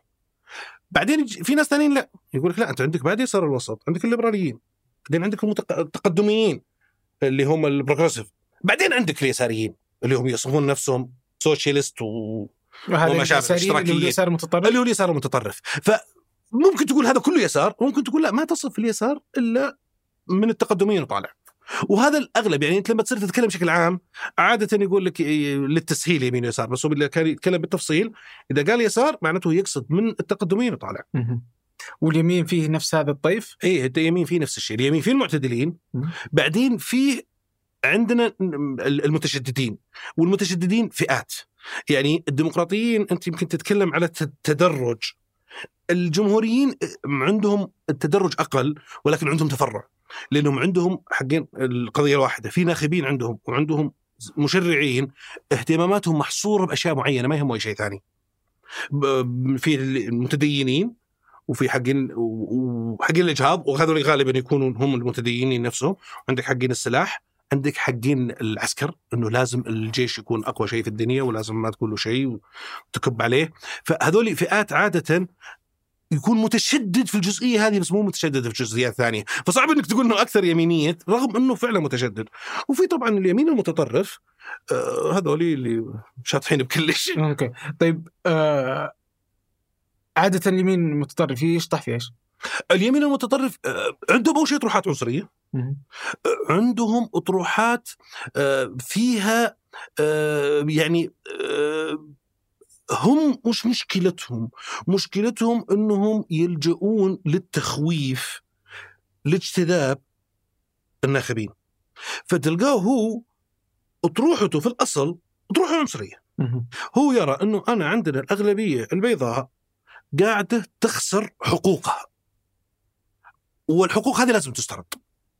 ولكنه كيف؟ ما هو بالضروري إنه يقنعك بالشيء هذا، ممكن ما يطرح الموضوع هذا نهائي، يبدأ يتكلم على موضوع أمور دينية، يبدأ يتكلم على أمور اقتصادية، يبدأ يتكلم على أمور أخلاقية، يبدأ يتكلم عن أمور أمنية، على موضوع الجرائم والشرطة و و و يكونون متشددين جدا في الأطروحات هذه بهدف التخويف لدعم أجندتهم الأساسية، ولا هم اليمين. عندهم الحكومة. أصغر حكومة ممكنة. أكبر تدخل ممكن في المجتمع. يعني أقل تدخل ممكن في الاقتصاد وأكبر تدخل ممكن في المجتمع، هذا أقصى اليمين أفكاره. وأقصى اليسار أقصى اليسار عندك طبعا خل إذا إذا بنطلع التقدميين بنمسك أقصى اليسار مرة هذول ناس شاطحين. هذول يرون يقول لك إنه أمريكا أصلا تأسست على أفكار خطأ. آه. وإنه لازم يعاد تشكيل أمريكا فكريا من جديد. آه يعني حنا يقول لك إنه ما يكفي إنك تقول إنه العنصرية متأصلة في الثقافة الأمريكية عبر أجيال. لا يجب إنك تقول الثقافة الأمريكية كلها خطأ لأنها مبنية على العنصرية، فبالتالي لازم يعاد بنائها من جديد. مشكلتهم إنه طرحهم هذا رغم إنه في بعض جزئيات وفي جزئيات معينة في طرحهم صحيحة ومنطقية، ولكن مشكلتهم لما تأخذ الباكج كلها آه، ترى إنك تبي تبي تسوي قطيعة مع مصالح أمريكا، مع حلفاء أمريكا، مع بنائك الداخلي، مع مؤسساتك الداخلية. آه، وعندهم تناقضات. يعني يقول لك أنت مثلا آه، لازم يكون عندك حرية. لازم كل واحد يسوي اللي هو يبي. حرية في الطرح. بعدين يبدأ يهاجم اللي يخالفه يقول لازم تمنع من الطرح. ما تقول حرية من الطرح شلون تمنع من الطرح؟ فعندهم التناقضات هذه لأنه دائما المتطرف عنده متناقضات. ولكنهم هذول ترى أقلية في الحزب الديمقراطي ترى مو بكثار. أقلية صغيرة. إذا بتتك... يعني حتى التقدميين التقدميين فيهم فئة متطرفة. إذا أخذت الفئة المتطرفة من التقدميين مع الشاطحين اليساريين هذول اللي. المتقدمين مين هم؟ التقدميين اللي هم ال progressives ال progressives عندهم أفكار يعني إلى حد ما سابقة من ناحية اليسار المسار المجتمع الحالي ولكنها منطقية يعني ممكن تأخذ وتعطي معهم مو هو بش... يعني ما يقول لك إنه صح. عندنا إحنا مثلا العنصرية كانت أساس ثقافي تاسس بشعت عليها الدولة سنوات طويلة. فبالتالي أنا لازم أحرص لازم أدقق في كل قانون أصدره إني أتأكد إنه ما يكون في عنصرية مخفيه أتأكد في مرحلة التطبيق إنه لا يكون في التطبيق في عنصرية مخفية. طبعا إحنا نتكلم عن جوانب كثيرة. العنصرية بس على أساس إنها هي اللي مثال. مشت معنا فنأخذها كمثال. فيعني أوكي كلامه قد يكون مبالغ فيه. قد يكون صحيح في بعض جهاته ولكن قد ترفضه قد تقبله ولكنك تاخذ وتعطي معه. هذولك لا ما تقدر تاخذ وتعطي معهم لأنهم يعني وحتى عندهم نظرة فوقية يعني. يعني أنا أصلا أنا وصلت للحقيقة المطلقة وأنت ما تعرف شيء أنت يبي لك تروح تتعلم وتعرف وش الحقيقة المطلقة زي ما أنا سويت عشان تجي تأيدني. ولا أنت أصلا؟ وهم أقلية يعني أقل من إذا 10% من الأمريكان ولا من الديمقراطيين؟ الديمقراطيين. من الديمقراطيين. إذا بتاخذ أقصى ال progressive مع هذولي يجون يمكن بحدود 15% مهم. 10 إلى 15% بينما لما تروح باليمين إذا بتاخذ أقصى اليمين المتشددين يوصلون أعلى يوصلون حوالي 30% أوه. أي الت- الت- التطرف عند الجمهوريين أعلى من التطرف عند الديمقراطيين لأسباب تاريخية. وش الأسباب؟ جاي بسألك أيهما أكثر تطرفا اليسار ولا إيه لا لا اليمين أكثر تطرفا وأكثر تطرفا مثل ما قلنا يعني تطرفهم أعلى ووزنهم داخل الحزب أعلى. لأنه الحزب ال- الحزب الجمهوري لما اكتسح إحنا قلنا مع ريغان اكتسح. ريغان يعني في أول انتخابات في 80 فاز. لما جاء عد انتخابه فاز ب 49 ولاية. كثير من الولايات اللي كانت تعتبر يعني آه، فئات في المجتمع اللي هم يسمونهم البلو كولرز هذول اللي هم عمال المصانع. بالدرجة الأولى والوظائف المشابهة لها هذول كانوا يصوتون للديمقراطيين بإخلاص على أساس موضوع الاتحادات العمالية لأنهم كانوا مؤيدين حقوق العمال. هذول كلهم راحوا صوتوا ريغان أوه. فهو الاكتساح هذا خلى الديمقراطيين يوقف. لحظة. أنا لازم أعيد حساباتي. ما أقدر أعيش في الوضع هذا. خصوصا إنه ما كان ما زال عندهم أغلبية لأنه كانت أغلبية مجلس النواب عندهم. بس طيب الحين أنا هل أروح يسار ولا أروح يمين؟ لما يجي المرشح السياسي يفكر أنا لما أجي أقنع واحد من اليسار هذا يا بيصوت لي يا بيقعد في بيتهم. فبالتالي أنا لما أقنعه يصوت لي أنا أخذت صوت. بس لما أروح لليمين هذا يا بيصوت لي يا بيصوت المنافسي. فأنا لما أقنعه آه هم أخذت صوت صوتهم وحرمت صوت. منافسي من صوت. هذه يعتبر باثنين. فصاروا الديمقراطيين يروحون جهة اليمين. طبعا أنت لما تكون في اليسار وتروح في اليمين في النهاية أنت قاعد تعتدل.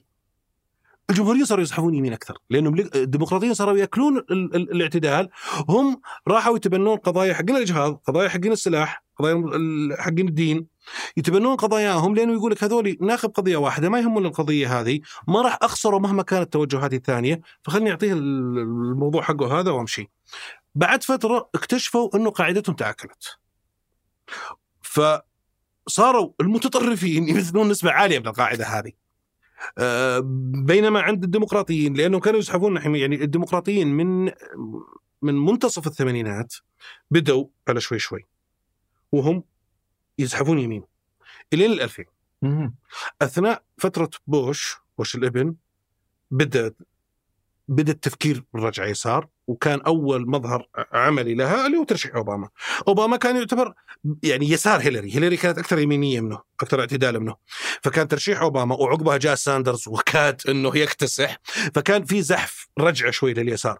ولا أنت لو تجي الأفكار ريغن ريغن يعني اللي قلنا إنه هو سحب الجمهوريين نحو اليمين يعني الأقصى اليمين ترى ريغن أفكاره لو تطرح اليوم قالوا هذا ليبرالي مم. هذا مو بجمهوري هذا كذاب. إيه، افكار الأفكار اللي كانت تعتبر وقتها أقصى اليمين اليوم صارت أفكار معتدلة. آه. بال- بالمقابل بيل كلينتون لما تشوف سياساته اللي يطبقها لو تطرحها اليوم هذا يا شيخ محافظ هذا. سياسته كانت تعتبر محافظة جدا مقارنة بتوجهات الحزب الديمقراطي اليوم. فالتغير تم مع الجهتين ولكنه كان لليمين أكثر بكثير. وهذا خلى تطرف عالي آه، آه، الم- المشكلة أنت لما لما تكون قاعدتك متطرفة تضطر تجاريها لأنك أنت عشان تفوز في الانتخابات لازم أول أول شيء يرشحك الحزب صح. فإذا ما أرضيت هذول ما يرشحك الحزب ما أصلا ما تدخل في المنافسة آه، ف وص- وص- وصوتهم يعني من ناحية الديمقراطيين الديمقراطيين الفئة المتطرفة أغلبهم بيض متعلمين ذوي دخل عالي ويسكنون في المدن الكبيرة. هذا كله يوفر عندهم إمكانيات عالية للصوت العالي. فصوتهم عالي ضجيجهم عالي تحس إنهم صوتهم طاغي على كل شيء ولكنهم هم فعليا أقلية. عشان كذا ترى دائما اذا جت الرجال جد ترى يخسرون في الانتخابات.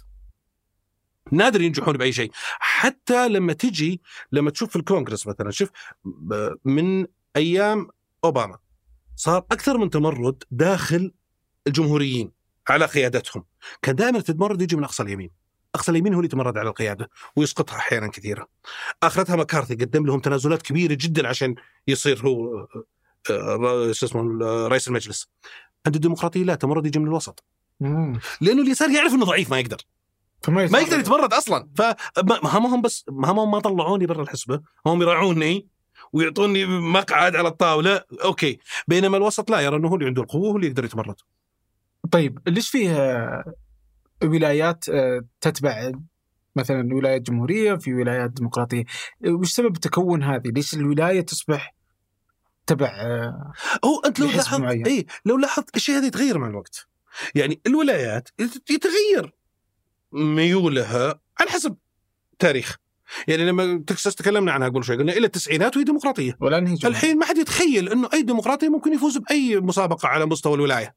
يعني يفوزون بأشياء محلية مقاعد في الكونغرس على على مقاطعات محلية. بس على مستوى الولاية ما حد يفكر الموضوع هذا منسي. في كاليفورنيا ما حد يفكر إنه الجمهوري ممكن يفوز بأي شيء على مستوى الولاية. بينما كاليفورنيا إلى فترة كانوا ينافسون فيها الجمهوريين. كان يعني لهم لهم لهم ثقل كبير فيها. ما كانت ميؤوس منها زي اليوم. فالتغير هذا أحيانا يكون تغير بسبب تغير الأحزاب. يعني إحنا تكلمنا الحزب الديمقراطي كمحافظ. فكانوا تكساس ديمقراطيين يوم كان محافظ يوم صار هو الليبرالي قلبوا تكساس مع الجمهوريين لأنهم مو محافظين ويريدون الاستمرار مع سياسة المحافظين. أحيانا يكون تغير آه، بنفس الولاية طب طبيعة سكان الولاية. في العقود الأخيرة صار في انفصال جغرافي. المناطق ذات الكثافة السكانية العالية تروح جهة اليسار والمناطق ذات الكثافة السكانية المنخفضة تروح جهة اليمين فعشان كذا تشوف كل الولايات لما تشوفها تشوف فيها بقعه زرقاء وحولها مساحة كبيرة حمراء. وإذا نظرت لقيت 80% من السكان في البقعه الزرقاء هذه. لأن في المدن الكبيرة كلها تصوت للديمقراطيين بينما الأرياف كلها تصوت للجمهوريين. والنسبة كل ما لها تزيد وتزيد بدرجة عالية. آه. يعني ال- ال- الجمهوريين اليوم يفوزون في الأرياف بفرق 70 نقطة. يعني تخيل هذا ياخذ 80% وهذا ياخذ 20% بس. بينما في المدن الجمهوريين تقول لك الديمقراطيين ياخذ 60 70% فال في الوقت الحالي في الزمن الحالي العصر اللي إحنا نعيش فيه اليوم الولايات اللي فيها مدن يعني غالبية سكانها في المدن الكبيرة أصبحت ديمقراطية. بينما الولايات اللي أغلب سكانها في أرياف وفي مدن صغيرة أصبحت جمهورية. بس عشان كذا تشوف كل الولايات الصغيرة جمهورية وكل الولايات الكبيرة ديمقراطية. بس مثلا تكساس فيها أربعة مدن من أك... أكبر ثمان مدن في أمريكا. تكساس وحمراء شوف عندك تكساس وعندك فلوريدا كل واحدة منهم لها قصة. خلتهم استثناءات. بالنسبة لتكساس تكساس مساحتها مهولة. يعني آه أنت تتكلم عن تكساس تقريبا ثلث مساحة المملكة. يعني مساحة مهولة مهولة جدا تقعد ثمان ساعات بالسياره ما قطعتها. ففيها أرياف كمية أرياف كبيرة. فلرغم ان كثافه سكانيه منخفضة ومدن صغيرة لكن عددها كبير جدا مجموعهم يوازي سكان المدن. آه. يعني يوازنون إلى الفارق اللي في المدن فهل الأربع مدن الكبيرة في في تكساس زرقاء؟ إيه. كمدينة إيه. آه. يعني آخر مدينة صارت زرقاء كانت في هيوستن. هيوستن كانت إلى تقريبا إلين قبل آه إلى قبل 2016 إلى يمكن 2012 آه، كانت نص نص متذبذبة مرة يفوزون هذولي مرة يفوزون هذولي من 2016 وهي صايرة زرقاء تماما بينما دالاس وسان أنطونيو وأوستن من زمان أوستن طبعا يعني أهل تكساس يقولون هذه ما تبعنا هذه هذه ما تبعنا كيف تبعهم أبد يعني إنها زرقاء لدرجة إنها من برا تكساس. ف بس نفس الكلام ترى ينطبق على ده. يعني حتى أنا أنا أتذكر أول ما رحت هيوستن كانوا يقولون يقولون هيبس حقين دالاس آه. لأنهم ديمقراطيين أكثر يعني دالاس خلاص غاسلين يدهم منها. خلاص صار- صارت زرقاء. هيوستن ما زال فيها أمل. الحين حتى هيوستن ما فيها أمل. خلاص يعني مستحيل يفوز فيها جمهوري. آه. إيه انسى. يعني على مستوى مدينة هيوستن آه، انسى. وش اللي يخلي الريف آه، جمهوري؟ وهذا على مستوى ال- الولايات كلها ولا بعض على مستوى كل الولايات كل. الولايات. إيه لاحظت على مستوى كل الولايات يعني حتى لما تجي للولايات اللي حمراء مرة إذا نظرت تلقى المقاطعة اللي في العاصمة أو في المدينة الكبيرة تلقاها زرقاء آه. إيه، يعني لما نتكلم عن الولاية زي نبراسكا ولا زي ايداهو ولا ولايات بران كلها فاضية ايداهو كل سكانها 700000 يعني وايومينج 700000 ايداهو يمكن أكثر بشوي يعني هذول ما يجون حارة من حواري نيويورك ولا هيوستن ولا لوس أنجلوس آه، مع ذلك تلقى المدينة الرئيسية اللي فيها تلقاها زرقاء آه. طيب يطلع منها يعني هم مشكلتهم لأنه ما يطلع ما عندهم إلا عضو كونغرس واحد. فالتصويت على مستوى الولاية فمستحيل يطلع منها آه، ديمقراطيين للكونغرس. ولكنه على المستوى المحلي. لا تلقى فيه. طب قصة فلوريدا؟ فلوريدا فلوريدا ولاية مترجحة زي زي المدن الكبيرة في تكساس.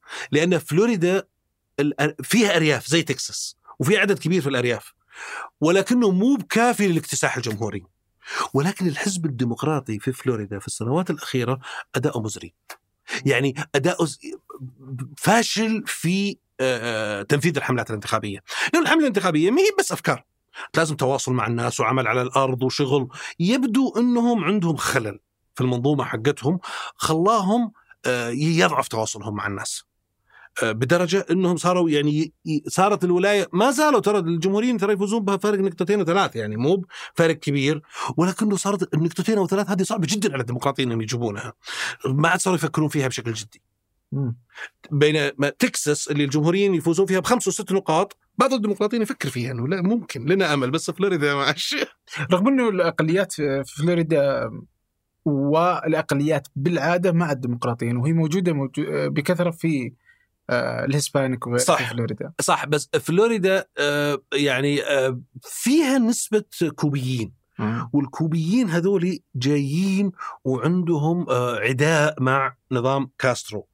فيشوفون إنه الجمهوريين أكثر شراسة في التعامل مع كاسترو فعشان كذا يحبون يأيدونهم يعني بالنسب هم ترى فيهم غالبيه يعني فيهم نسبة ديمقراطية لا بأس بها ولكن هذا يزيد من يعني بدل ما مثلا ما يأخذون الديمقراطيين 70% يأخذون 50% ولا 60% بالشكل هذا. إضافة إلى أنه ترى ال Hispanic عندهم محافظة اجتماعية عالية ترى محافظين اجتماعيا فبعضهم يصوت لأسباب دينية. يعني عندهم هم غال- الغالبيه العظمى منهم كاثوليك. والمتدينين منهم يرون الإجهاض حرام. وإنك تصوت الواحد يقول إن الإجهاض إنه كل واحد يعني الإجهاض خيار شخصي هذا يخرجك أنت وياهم من الملة.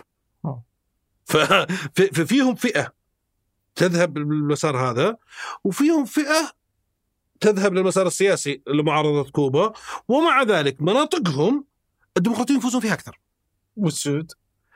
برضو السود السود يصوتون بنسبة تتراوح ما بين 85 إلى 95% مع الديمقراطيين. فمن يصوت للجمهوريين اذا؟ البيض. بس ما هم أكثرية في فلوريدا. آه، في فلوريدا تحديدا آه، نسبتهم لا بأس بها. لأنه ترى ال Hispanic ترى مركزين في الجنوب. آه، أنت لما تطلع لل panhandle. ال panhandle هذه آه، هذه كأنك في ألاباما ترى يعني ما يحتاج. أوه. ت- يقول لك يعني إذا كان لونك مو ابيض لا تهدي. لا تهدي. هذا احسن طيب. الحين بنجي للتصنيف العمري. في الانتخابات الأخيرة 54% صوتوا رد- من الجيل الألفية صوتوا للديمقراطيين آه بينما الظاهر 33% كانوا الجمهوريين. آه ليش أغلب الشباب آه آه، يكون هذا مع الديمقراطية؟ اي هو شوف عندنا دائما في تقسيم ال- العمري والتقسيم العلمي. يمر فيه بثلاث مراحل. آه العمري والعلمي يختلف. اي لا كلهم لهم مسارهم. أوكي. فعادة الديمقراطيين طرحهم مثالي. يطرحون مثاليات كثيرة ومثاليات مغرية. والمثاليات تجذب صغار السن. لأنهم ناس يقول لك أنا طالع يا أخي أنا طالع في المدرسة معي واحد. مكسيكي معي واحد هندي معي ورابع ومبسوطين وذا تقعد تقول لي حقوق البيض مع حقوق البيض وأخذوا وظائفنا ما اخذوا منا شيء لا تبلشنا بس. يشوفون أحيانا يعني يشوفون أحيانا ممارسات عنصرية تصير ضد يشوف مثلا هو هو تمسكه الشرطة وهو يعني مستعمل المخدرات ولا مستعمله شيء ياخذونه يودونه لبيتهم. بينما خويه اللي معه في يمكن في المدرسة ولا هذا ماسكينه ومودينه للسجن. ماخذ سابقة. فيصير عنده ردة الفعل هذه ويصير عنده والإعجاب بالطرح المثالي حق الديمقراطيين فيصير يندفع مع الديمقراطيين. بعدين تجي المرحلة الثانية خصوصا من يتخرج منهم يعني من تخصصات احترافية. احترافية يعني نتكلم عن المهندس محاسب طبيب محامي. هذول عادة يبدأ يكون أسرة يكون عمله مرتبط بالمؤسسات الكبيرة لأنه يشتغل في شركة كبيرة. آه، الراتب التقاعدي حقه محطوط آه، في صندوق مستثمر في سوق الأسهم مدخراته مستثمرها في سوق الأسهم فبالتالي ارتباطه بالسوق بأسواق المال والمنظمات الكبيرة قوي. كل ما تحسنت اوضاع الشركات هذه هو تحسن وضعه ينعكس هذا عليه بشكل مباشر وهذه كلها سياسات جمهورية. الجمهوريين هم اللي يدعمون خلي الشركات تسوي اللي تبي وعطها أكبر تخفيضات ضريبية وعطها أكبر امتيازات. آه، تجي النقطة الثانية. غالبا يكون شكل اسره تزوج وصار عنده ولد ولا ولدين وبدأوا يروحون للمدرسة. بدا بدات تهمه المحافظه الاجتماعية. خاف على عيالي خاف على التأثير السيء اللي يجي عليهم. أخاف على أمن أسرتي. فيبدأ يميل للجمهوريين أكثر. إذا كمل تعليمه واخذ ماجستير ودكتوراه غالبا يرجع ديمقراطي مرة ثانية. أصحاب الشهادات العليا يميلون دائما المثقفين وال- والنخب. واصحاب الشهادات العليا هذول غالبيتهم ديمقراطيين بسبب مثالية الطرح الديمقراطي. آه طيب بالنسبة للمهاجرين اليوم آه نسبة المهاجرين آه تزيد في آه في أمريكا. كم يمثلون من ال؟ ال- إذا بتاخذ البيض طبعا هو المشكلة في اللاتينيين. اللاتينيين يصنفون أحيانا بيض واحيانا لا. واحيانا يقسم بعضهم بعضهم بيض وبعضهم لا. ولكن إذا بتاخذ إذا بتطلع اللاتينيين اللاتينيين تقول هذول مو بيض البيض 55% من من الأمريكان. إذا بتدخل معهم اللاتينيين آه، يوصلون إلى يمكن 70% طيب الآن في عندنا آه، موجات جالسة تتغير. آه، أنت شرحت إنه كانوا مثلا محافظين بعدين جاء اللي إلى عهد آه، ريغن بعدين خفت في التسعينات؟ التغيرات نسبية ترى يعني بس عشان ما يفهم المشاهد ان نتكلم إنه تغير كبير وزحف نسبي. بس ما تشوف برضو إنه تغير بعد الألفية آه، في صعود نعم في صعود؟ لليسار؟ في في صعود لليسار كبير بعد الألفية. م. و- وصعود داخل وخارج الحزب الديمقراطي. م. لأنه الحزب الديمقراطي كانوا دائما يقولون إحنا عشان نفوز لازم نكون معتدلين. طلع تيار يقول لا مو بلازم عشان نفوز نكون معتدلين. ممكن نكون تقدميين ونفوز بعد. وحاولوا يثبتون الشيء هذا وأثبتوا يعني بدرجات نجاح متفاوتة مو بشكل قاطع. فهذا أعطاهم شوي وزن زيادة. فعشان كذا في زحف لليسار يعني وكل مثلا كل الحزبين مع مثلا زواج المثلية صح؟ بالنسبة لزواج المثلية هذا ما يعتبر قضية خلافية. مو خلاف. هو عند المتدينين فقط. المتدينين عندهم مشكلة معها والجمهوريين يتبنون آراء المتدينين في أشياء كثيرة لذلك بعض الجمهوريين يتبناه بس في جزئية الزواج بس ما هو في جزئية العلاقات ويقول لك لا العلاقات كيف كيف. ولكن لو تلاحظ الحين في حملة قوية من اليمين ضد كل الأشياء هذه آه، بحجج مختلفة. وش آه، سبب صعودها؟ لأنك لما تشوفها مثلا في Bud Light ولا في Target في صعود آه، مؤخرا في مواجهة اليسار هذه هذه الحرب الثقافية اللي الحين شغالة في أمريكا. م. مشكلة الحزب الجمهوري اللي يعاني منها قلنا إحنا انه تاكلت قاعدته. نظريته الاقتصادية الأساسية اللي يسمونها تريكل داون ايكونومي تعتمد فكرتها على إنه أنا أعطي تخفيضات ضريبية وتسهيلات للشركات، الشركات هذه يصير عندها فلوس أكثر، تتوسع أكثر، توظف ناس أكثر، الناس هذه يصير عندها فلوس، الاقتصاد كله يتحرك وكله يتحسن. النظرية هذه تعطلت خلاص ما عاد تشتغل. يعني في ناس يقولون بعض بعض الاقتصاديين يقولون إنها من الأساس أصلا ما تشتغل. وفي ناس يقول لك لا أنها كانت شغالة في فترات معينة بس مع العولمة. ما عاد صارت شغالة لأنه صارت الشركات اللي توفر عندها فلوس تروح تستثمرها برا ما تستثمرها جوا. فبالتالي ما في توسع. فالمفروض إنك لا توجه التحسين للمواطن بشكل مباشر. تتخطى الشركات. والشركات قادرة على المنافسة تشتغل بنفسها. ما إحنا مسؤولين عن توسعها. ف لأنه هذه الجزئية خلل حدث وبسبة يعني في جزء من الجمهوريين طلع من الحزب بسبه ترامب رفضا لترامب هذا زاد الطين بلة فأنت ما عندك رسالة اقتصادية وعندك قطاع رئيسي خسرته من عندك والمتطرفين مسيطرين عليك ما أنت بقادر تطرح أصلا أطروحات معتدلة في أي شيء فكان بس كيف أنا بخلي الناس تصوت لي؟ لجأوا لموضوع الحرب الثقافية. لو تلاحظهم يعني من 2020 و2022 وحتى مسارهم اللي متجه ل 24 كله قائم على الحرب الثقافية البحتة. فكرة الحرب الثقافية إني أنا آخذ أسوأ ما عند الطرف الآخر وأضخمه بأكبر درجة ممكنة وأضخه بتركيز على قاعدتي بحيث إنهم يخافون يجون يصوتون لي. الطرف الآخر ما يقصر. عنده أطروحات شاطحة جدا ومقززة وغير مقبولة من غالبية فئات المجتمع. فبالتالي يعني قاعد يقدم له شيء. فهذول ياخذونه ويضخمونه ويركزون عليه. يعني آه، أنا أشوف أنا طبعا منقطع عن الأخبار اليومين هذه عشان الإجازة. ولكني لمحت يتكلمون عن كراكر بالر. كراكر بالر هذا يعني مطعم هذا تقليدي جدا. الحين قاعدين يهاجمونه يقولون سقط. اوه ما أدري يبدو إنه حاط يمكن هذا قوس قزح ولا شيء. يعني في في هجوم حاد على كل شيء واستعداء على كل شيء بشراسة لأنهم خايفين من دخول الانتخابات الجاية. بدون رسالة. يبون يبون يج يعني يستخدمون الخوف لاجتذاب الناخبين. والجمهوريين شاطرين جدا في الأشياء هذه. يعني الجمهوريين في تشكيل الرسالة وإيصالها للناخب فنانين سياسيين مبدعين الديمقراطيين سيئين. الديمقراطيين ما يعرفون كيف يوصلون رسالتهم. مع انه الديمقراطيين؟ عندهم الإعلام وعندهم هوليوود وهذه ولا؟ انظر لهوليوود.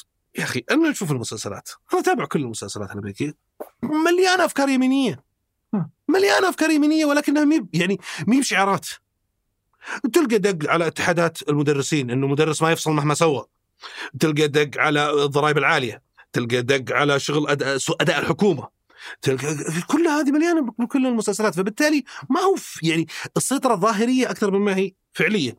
الإعلام الإعلام اللي يتعرض له المواطن الأمريكي يتعرض للإعلام المحلي أكثر بكثير مما يتعرض للإعلام الوطني. يعني أنت لما تتكلم الحين كل الكلام كل الهيلمان على ال CNN و Fox News وال MSNBC ترى مجموع مشاهدينهم في أعلى ساعاتهم كلهم مع بعض ما يكمل مليونين أمريكا فيها 350 مليون. فهم يتابعون القنوات المحلية يتابعون خاصة أيوة، بالمدينة وال social media وغيره وغيره وغيره. وهذه مليانة طرح يميني قوي جدا. يعني بشكل مكثف بعد.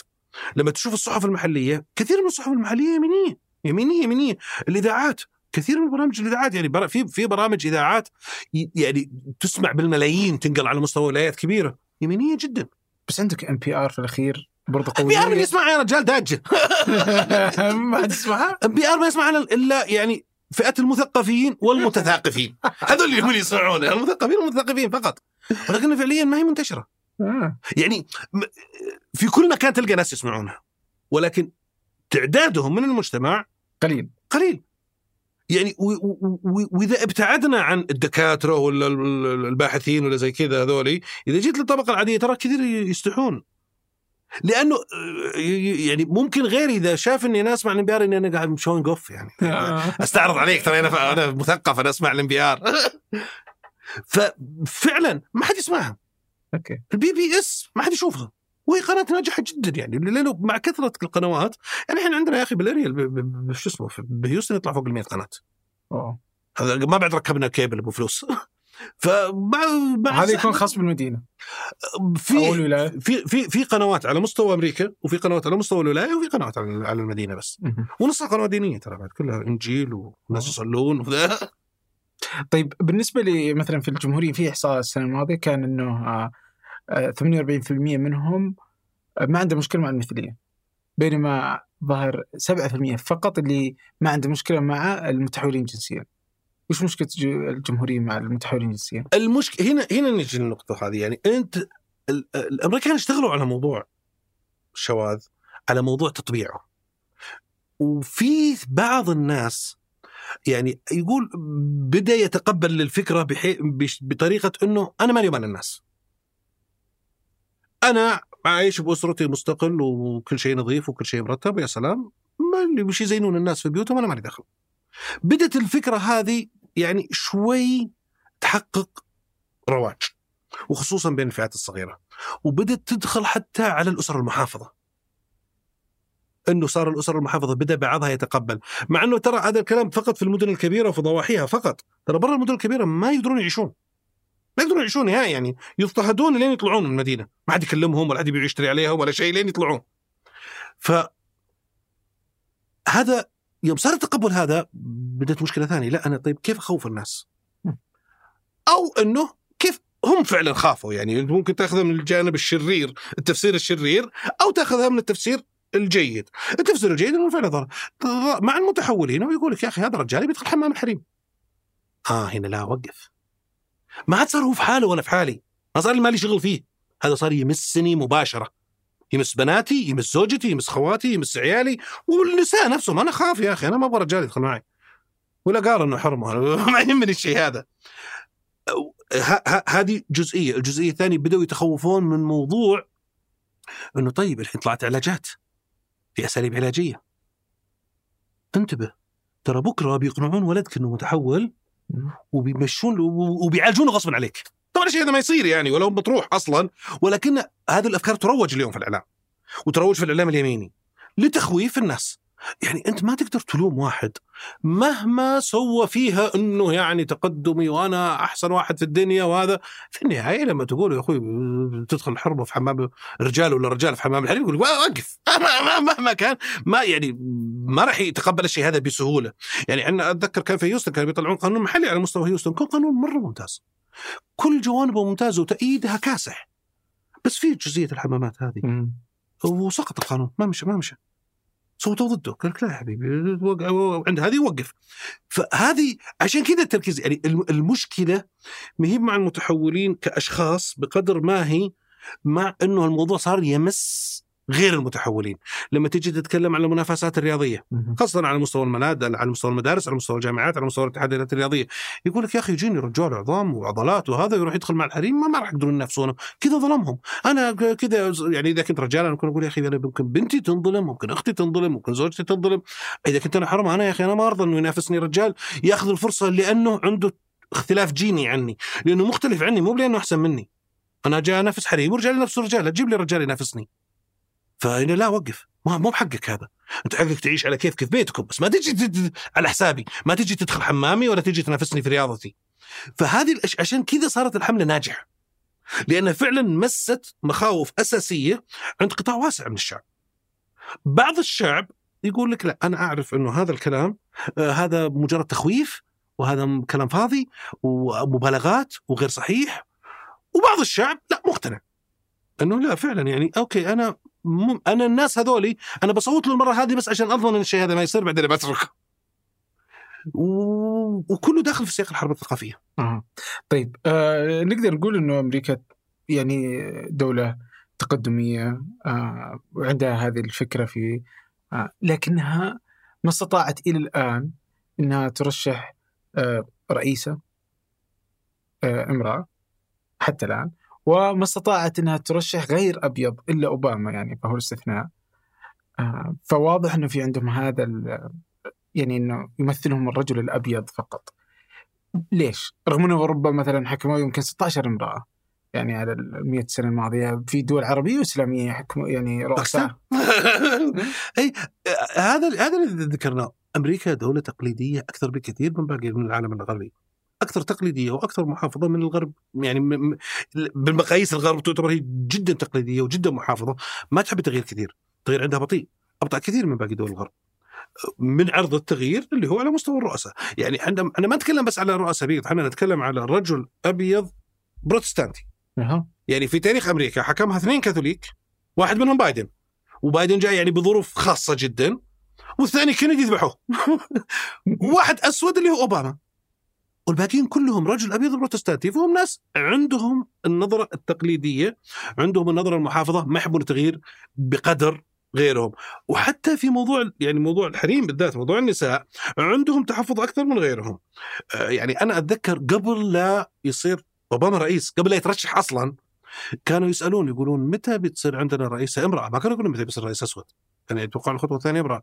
فأذكر واحد كان يتكلم قال شوف بيجي رئيس أسود بعدين بيجي رئيس لاتينو. ها. بعدين بيجي رئيس آسيوي. بعدين تجي أمرأة. الأمرأة آخر شيء. فعندهم فعلا يعني ما هو ما هو شيء ظاهر ولكنه موجود في داخليتهم رفض التغيير بدرجة يعني أعلى من غيرهم. طيب بما أننا نتكلم عن الانتخابات اليوم آه آه بدأت يعني رحلة الانتخابات الأمريكية. اللي الانتخابات آه 24 كيف تقرأ المشهد؟ طبعا إحنا يعني ما زال أمامنا فترة طويلة. ويعني آه، آه، عمر يظهر فيه مسجدات كثير ويختفي أشياء كثير. التغيير قابل لكثير من التغيير فما تقدر تقول اللي, اللي بيصير اللي نتكلم عن سنة ونص إيه. إيه سنة ونص عمر في عمر سنة في عمر الانتخابات يتغير فيها كل شيء. كل شيء تماما 100% ممكن يتغير خلال سنة. فما بالك بسنة ونص. لو لم يتغير أي شيء لو الانتخابات بكرة. آه، ترامب هو مرشح الحزب الجمهوري وبايدن هو الرئيس. أوه. هذا لو ما تغير شيء بيكون هذا الوضع. بايدن؟ بايدن هو الرئيس نعم. ترامب ما راح يعني ترامب ما يقدر يفوز في الانتخابات. الجمهوري بايدن لن يخسر الانتخابات إذا كان المرشح ترامب. إذا كان مرشح غير ترامب احتمال فوز بايدن أعلى. ولكنه قد يخسر. ترامب غير قادر على هزيمة بايدن نهائيا. بجي لبايدن إيه. بعد شوي. مشكلة الحين. الحين ما مدى حظوظ ترامب في إنه يكون هو مرشح الجمهورية؟ آه عالية. عالي؟ عالية ولكن غير مؤكدة. يعني آه، غالبا لما نقول عالية الناس يفهمون يعني زي لما كانت في انتخابات 2016 لما كان بين ترامب وهيلاري كانوا يقولون آه، يعني احتمال فوز هيلاري عالي. فقالوا يوم فاز ترامب قالوا طلع ما عندك سالفة. لا. عالي بس ممكن إنه يفوز ترامب. فحاليا احتمال ترشح ترامب احتمال فوزه بالترشيح عالي ولكنه غير مؤكد. يعني هو أقرب المرشحين حظ. والمشكلة الكبرى إنه كل يعني أقرب المنافسين له ديسانتس ديسانتس مرشح ضعيف. اللي غير قادر على الفوز بالانتخابات لا بالانتخابات ال- الأولية ولا بالانتخابات العامة. لأنه ديسانتس قاعد يعني ينافس ترامب من اليمين. قاعد يصير ترامبي أكثر من ترامب. فهم يقولون إنه ترامب بدون دراما. لا هم يقولون عندي الأصل ليش يعني اخذ نيويورك الصورة. تايمز أي الناخب الناخب الترامبي اللي مؤيد لترامب عندي الأصل ليش أخذ الصورة؟ صورة ترامب وش يبي بديسانتس اللي ما هو مخلص جدا لترامب عنده تحفظات على ترامب موجودة عند ديسانتس ما بيهم كلهم. فهو يبدو لي إنه ديسانتس أما إنه يقول أنا ما عندي أصلا أي فرصة للفوز إلا لو أخذت قاعدة ترامب. فبالتالي أنا بمشي بالمسار هذا. إن فزت فزت. اما فزت أنا قاعد أسس لنفسي قاعدة لدورات قادمة. أو إنه يأمل بأن ترامب بيختفي من الصورة بشكل أو بآخر. يعني ممكن يدان يسجن يصير له أي مصيبة تحلل عن سماعي فيصير قاعدته خلاص ملكي أنا. أنا ما حد يقدر ينافسني عليها. لأنه المرشحين الثانيين كلهم قاعدين يحاولون يتخذون مسار أوكي أنا قريب من ترامب ولكني ماني بترامب. وهذا اللي بيضيع مشيته يضيع مشية الحمامة. فما في اسم قوي يعني يمكن الاسم الوحيد اللي قد يكون أمامه فرصة لأننا ما نعرفه. يعني إذا عرفناه ممكن نرى أنه فعلا وممكن نرى أنه لا. ولكن اللي هو تيم سكوت. سكوت هو الوحيد اللي بعيد عن ترامب بما يكفي لاجتذاب الجمهوريين الرافضين لترامب. لأنه الجمهوريين الجمهوريين ثلاث فئات. في الفئة الأولى اللي هم هذول ترامب ولا يعني نموت نموت ويحيى ترامب. الفئة الثانية فئة ليست بالضرورة ضد ترامب. يعني ممكن تكون إلى حد ما مؤيدة لترامب أو مؤيدة له بشكل كبير أو بشكل محدود ولكن ترى إنه يجب التغيير. ترامب مرحلة وانتهت لابد من قيادة جديدة بتوجهات جديدة تحيي الحزب من جديد يعني تدفعنا نحو الأمام. ما يصلح نرشح ترامب مرة ثانية. الفئة الثالثة أعداء ترامب. معادين لترامب. هذول بعضهم ما زال موجود داخل الحزب وبعضهم طلع برا الحزب. أغلبية كم نسب هذه الثلاثة؟ إيه، شوف ال ال اللي نسبتهم واضحة قاعدة ترامب. قاعدة ترامب حوالي 30% من الجمهوريين الفئتين الثانية مو بواضح التقسيم خصوصا إنه الفئة الثالثة اللي ما زال منهم باقي داخل الحزب يخفيها. ما هو بالضرورة يظهرها للعلن. يعني ما هو كل الناس رومني. رومني يطلع ويهاجم ترامب وهذا لأنه عنده قاعدة قوية يقدر يدري إنه ما حد يقدر ينافسه فبالتالي يقدر يقولها. في كثيرين يعملون عليها مو بس يعني يرونها يعملون عليها ولكن من تحت لتحت. ما نقدر نعرف نسبتهم لأنه مختفين. طيب هل في الجمهوريين الجدد مثلا زي إيلون ماسك وغيره؟ شوف آه, آه، يعني دائما في جدد دائما في ناس ينتقلون بين الأحزاب. يعني في كل دورة انتخابية في ما لا يقل عن 2% من ناخبين كل حزب يصوتون للحزب الثاني. يعني التبادل. واحيانا يكون مجرد تسجيل قديم واحيانا يكون لا إنه فعلا تغير. فدائما في تغير إضافة إلى إنه أنت أصلا تلعب على الهوامش. يعني إحنا عندنا حوالي تقريبا من 80 إلى 90% من الناخبين هذا صوته محسوم مسبقا. معروف هو عارف الحين من بيصوت ب 26 مو بس ب 24 هذول منتهين منهم. هذول 80% من 80 إلى 90 أوه. يعني أنا أتذكر بعد انتخابات 2016 سووا استطلاع واسع على انتخابات 20 يعني قبلها بأربع سنوات. 85% منهم قال اي أنا عارف إنه بصوت له ب 20 بقرر من الآن. الانتخابات الجاية. بغض النظر عن ملفه بغض النظر منتهي عن كلش. أنا بصوت مع الحزب الفلاني. آه. والموضوع منتهي. صوتي للحزب. ال 15 إلى 20% الباقيين هذولي هم لهم سلوك سياسي. يعني ترى يصوت غالبا مع حزب معين. ولكنه مو دائما أحيانا يصوت هنا يعني ممكن 70% 80% من المرات يصوت مع الجمهوريين والباقي مع الديمقراطيين أو العكس. هذول هم اللي يحسمون الانتخابات الفئة هذه بس. والباقيين قاضين منهم. ومحاولة إقناعهم يعني هم فقط هذول ما يتم مخاطبتهم إلا في الانتخابات الأولية. لأنه لما يكون الحزب قاعد يصفي داخل آه. بينه وبين بعض يخاطب الناس هذول لأنه هذول هم اللي يختارون مرشح الحزب. ولكن مشكله مشكلة الانتخابات الأولية إن نسب المشاركة فيها متدنية. يعني نتكلم عن انتخابات 2016 لأنه في 2016 هي آخر مرة كان في اثنين مرشحين جدد. ما كان في رئيس إعادة ترشيحه. مجموع اللي صوتوا في الانتخابات الأولية لكل الحزبين ما كمل 56 مليون أعتقد أو 57 مليون. اللي صوتوا في الانتخابات العامة حول 136 137 مليون. يعني في عندنا ما يقل عن 80 90 مليون ما صوتوا في الانتخابات الأولية بينما صوتوا في الانتخابات العامة. وهذول كثير منهم مخلص لحزبه. ومع ذلك ما راح يختار المرشح. فلما تيجي المرشحين الحزب أنا في الفترة هذه أركز على من اللي بيروح يصوت عشان آخذ ترشيحه ويصير مرشح الحزب بعدين أروح أفكر في حق الانتخابات العامة. وفي النهاية كلها هوامش. كلها تتكلم على نسب بسيطة. بس هي اللي تفرق. أي هي اللي تفرق فعلا. لأنه دائما أصلا في الانتخابات يعني نادر تلقى انتخابات يفوز فيها 70% ولا 80% دائما يفوز 52 53 ترامب إما إنه يعتقل أو إنه آه، يدان أو غيره هي الأشياء اللي ممكن تبعده عن الترش... يعني أنا أعتقد انه أعتقد إنه ديسانتس يفكر بالشيء هذا يفكر إنه هذا بس ما مدى يعني اليوم عنده قضيتين في واحدة في فلوريدا والثانية باقي ثنتين. باقي ثنتين ثانية جايات الطريق. فما مدى إنه يدان يعني. حتى لو ادين ترى قانونا ما يمنع هذا من الترشح. يعني في الدستور ما في أي شيء على موضوع الإدانة بقوانين الولايات. وحتى على الإدانة الفدراليه في يعني في فقرة آه، تتكلم عن ال- العمل ضد الدولة. فيعني لو أدين بعمل ضد الدولة بس هل الجرائم اللي أنا يعني كل التهم اللي وجهت له سابقا ما فيها أي شيء يدينه؟ بالشيء هذا بحيث إنه يمنع ترشحه. آه اللي الأخيرة هذه اللي أعلنوها. هي 37 أنا قريت منها 29 ما فيها.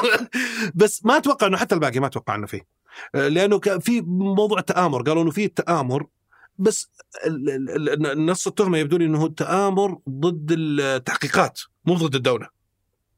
فبالتالي بس إذا كان دخل تحت قانون التجسس قد يعني قد يطلع فيها من يحاول إنه يؤكد التفسير هذا عن طريق حكم محكمة. إنه يروح للمحكمة يقول ترامب ما يحق له يترشح لأنه أدين بالتهمة هذه والمحكمة ممكن تنظر في الموضوع ويدخل في تفاصيل ولكنه مبدئيا لا حتى لو سجن ممكن يدخل الانتخابات وهو في زنزانته. لا. الدستور ما يقول ما, يعني ما يقول إنه السجين ما يدخل الانتخابات. واللي طبق الدستور. والله هذه أمريكا مشكلة. طيب الحين عندنا ال- الحزب الجمهوري. آه الحزب الديمقراطي. بيكون بايدن على اي. بايدن. محسوم أمره. محزون اي محسوم منتهي. يعني ما لم ما لم آه، يجي له مثلا جلطة ولا شيء و... ومع كل اللي جالس يصير يعني آه يعني في في كثير يشكك في قدرات ال- العقلية آه يعني مشاكل جالسة تصير في تضخيم يعني في يعني- عهده برضو ال ال- شو يسمونه يعني الحكومة تصرف أكثر آه، عندها ال- البطالة عندك ال- آه، التضخم أعلى في في تاريخ شوف. أمريكا ال 40 سنة الماضية فيعني عهده ليس بالضرورة شوف. حتى جيد بخلاف من هو بايدن. المشكلة عند بعض الناس لما تبدأ تطرح له الكلام هذا آه، يعني يبدأ يفسر إنه هذه رؤيتك هذه ما هي رؤيتي. هذه رؤية الديمقراطيين الديمقراطيين اليوم في أمريكا وش قاعدين يقولون؟ يقول لك البطالة في أنزل مستوى في تاريخ أمريكا. الاقتصاد الأمريكي في أفضل حالاته في تاريخ أمريكا. أوكي. التضخم في أمريكا أقل من كل دول العالم الثانية. النمو ال- ال- ال- اللي شو اسمه الاحتياطي الفدرالي رفع الفائده بقفزات خيالية عشان يخفضوا ال- التضخم ويخفضوا النمو مضحيا برفع البطالة ومع ذلك ما ارتفعت البطالة نزلت. معدل الأجور لأول مرة في تاريخ أمريكا يكون أعلى من التضخم. يعني السنة الماضية طلع التضخم 10% ومعدل ارتفاع الأجور 5%. عادة معدل ارتفاع الأجور والتضخم كلهم بحدود 2 3%. فلما طلع معدل الأجور 5% قال أوه هذه أول مرة. بعدين طلع التضخم 10 اليوم مرة ثانية جاب ارتفاع الأجور 5% ثانية والتضخم نزل 5% معناته خلال السنتين اللي حكم فيها بايدن ويقول لك الأجور زادت 10% والتضخم 5% فبالتالي أنت قاعد تحقق نجاح اقتصادي باهر. ويرون الديمقراطيين أيضا يقولون أنه أدار حرب أوكرانيا بتميز ممتاز. لما كان يحتاج يضغط ضغط لما كان يحتاج يضبط ضبط النفس ضبط النفس. ويستشهدون مواقف كثير يقول لك مثلا يوم الصاروخ اللي ضرب في بولندا. قالوا لو كان أي واحد غير مو بدا الشايب هذا الشايب هذا خبرة. خبرة. يوم ضرب الصاروخ بولندا قامت الدنيا كلها قعدت وقامت التصريحات إلا هو كان ساكت. بعد ثلاث أيام طلعت التقارير الاستخباراتية تقول هذا صاروخ أوكراني مو بروسي. طايح بالغلط. فيقول لك إنه كان ادار الحرب بحكمة. رفع مستوى الضغط على روسيا لاقصى حد ما يسوي حرب نووية وقاعد يستنزف روسيا.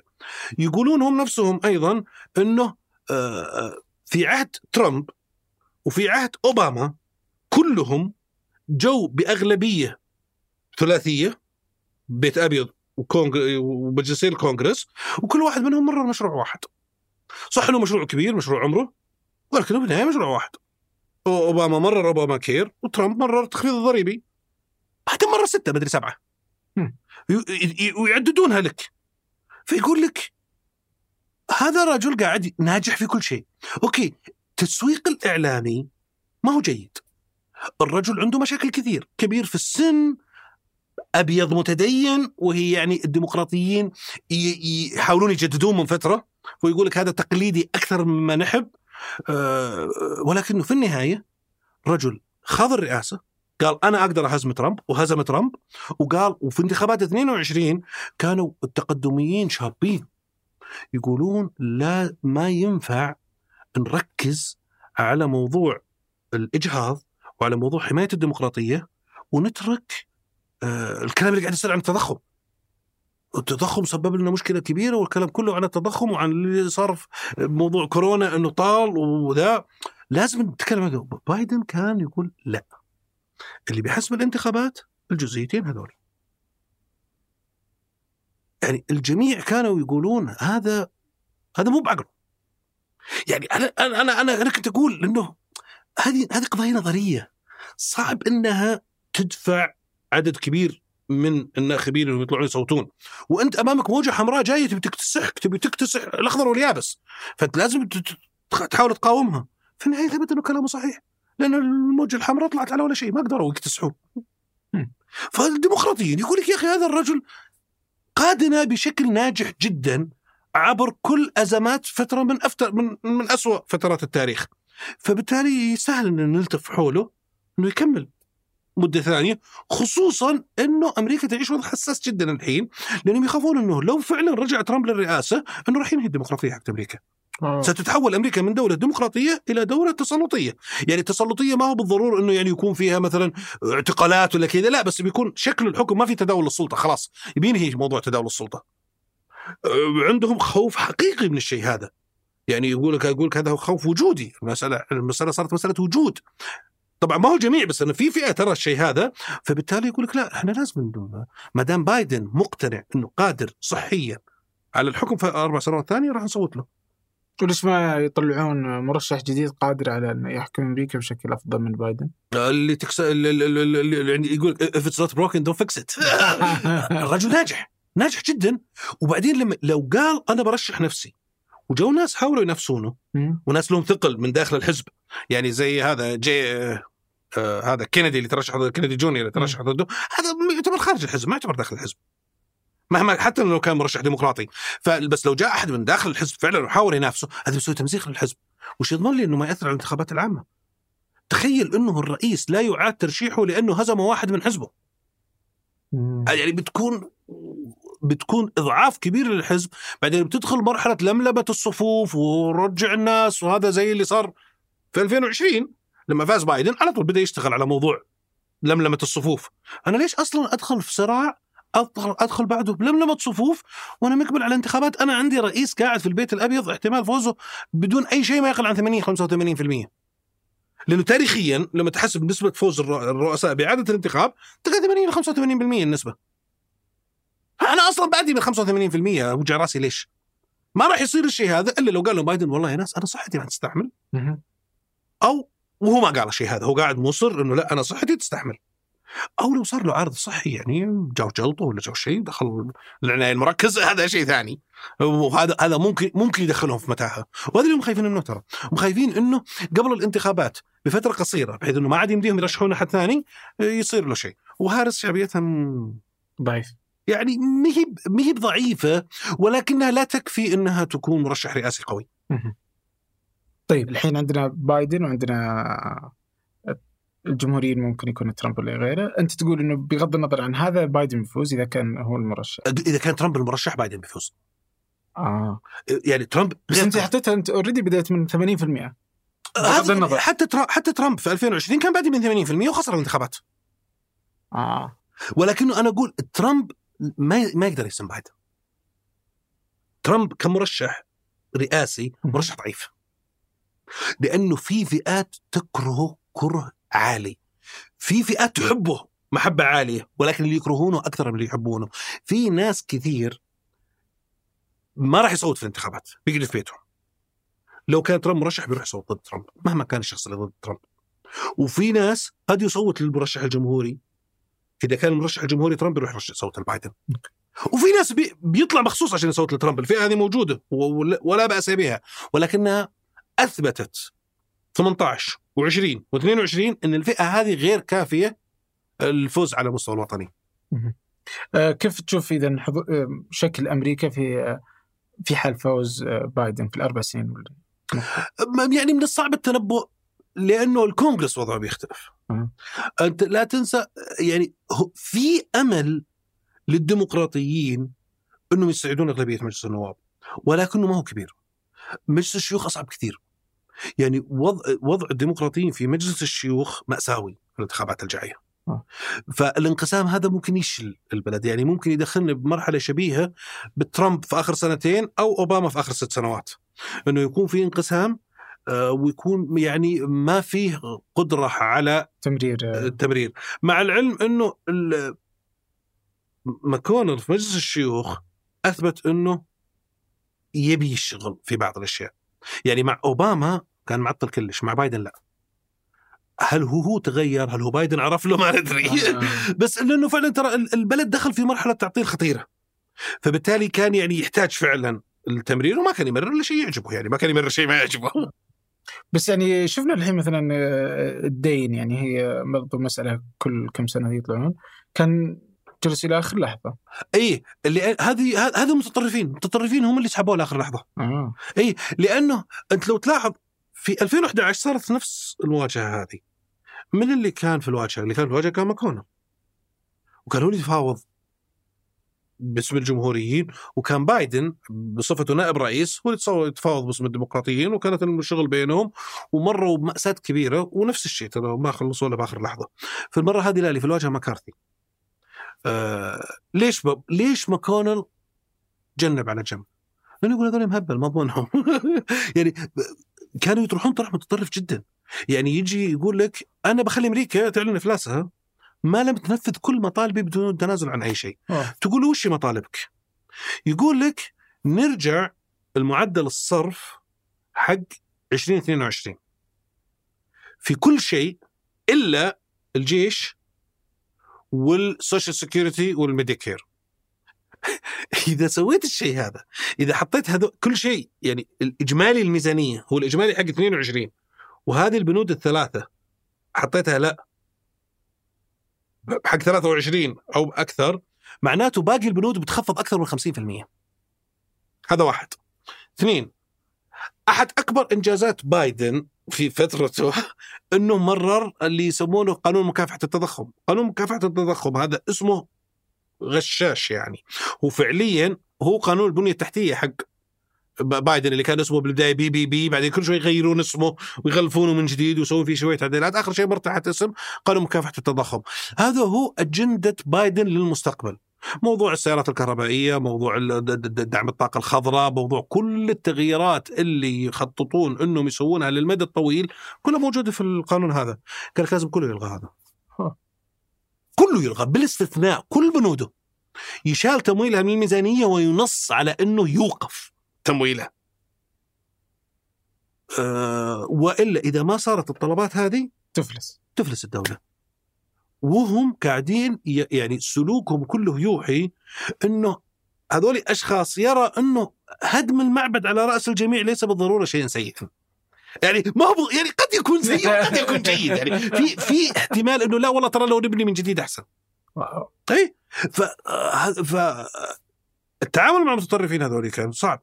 لما جت الاتفاقية القانون اللي مر أعتقد إنه ما زال يعني متعثر شوي يعني ما بعد مر تماما ولكنه على وشك. ما ترى ما سويت ولا شيء من الاشياء هذه. كل الأشياء هذه ما تنفذت. إيش اللي حصل؟ اللي حصل طبعا كانت حلول وسط. ما صار اللي الديمقراطيين كانوا كان بايدن يقول لا إحنا نرفع سقف الدين بدون ما نغير ولا شيء. يعني إحنا ممكن نتفاوض على الميزانية بس بس نتفاوض عليها لحالها. إحنا نرفع سقف الدين عشان ننهي المشكلة هذه ونتفاوض على الميزانية. أيضا من الشروط اللي كانوا حاطينها نسيت أقوله. لازم سقف الدين يرفع إلى ما قبل انتخابات 24 يعني لازم ندخل نفس المواجهة مرة ثانية قبل انتخابات 24 عشان يبغون يدخلون في إي عشان يبون يح- بايدن يدخل انتخابات وهو تو خسران مواجهة معهم. فاللي حصل إنه مدة سقف الدين إلى 25 إلى يناير 25 بحيث إنه ما خلاص ما له دخل بالانتخابات هذه. ال- الميزانية تم تخفيضها بس مو يعني لأنه آه، قرروا إنه ميزانية 24 هي نفس ميزانية 23 آه، ميزانية 25 يكون زيادة فيها 1% بس. بعد كذا مفتوح ما في شروط. آه، شو اسمه؟ آه، أنا احاول أحاول أتذكر. وسووا كانوا كانوا إيه رفعوه إلى إلى 25 و- ورفعوا ميزانية الجيش. بنسبة معينة. آه، فالديمقراطيين قدموا تنازلات.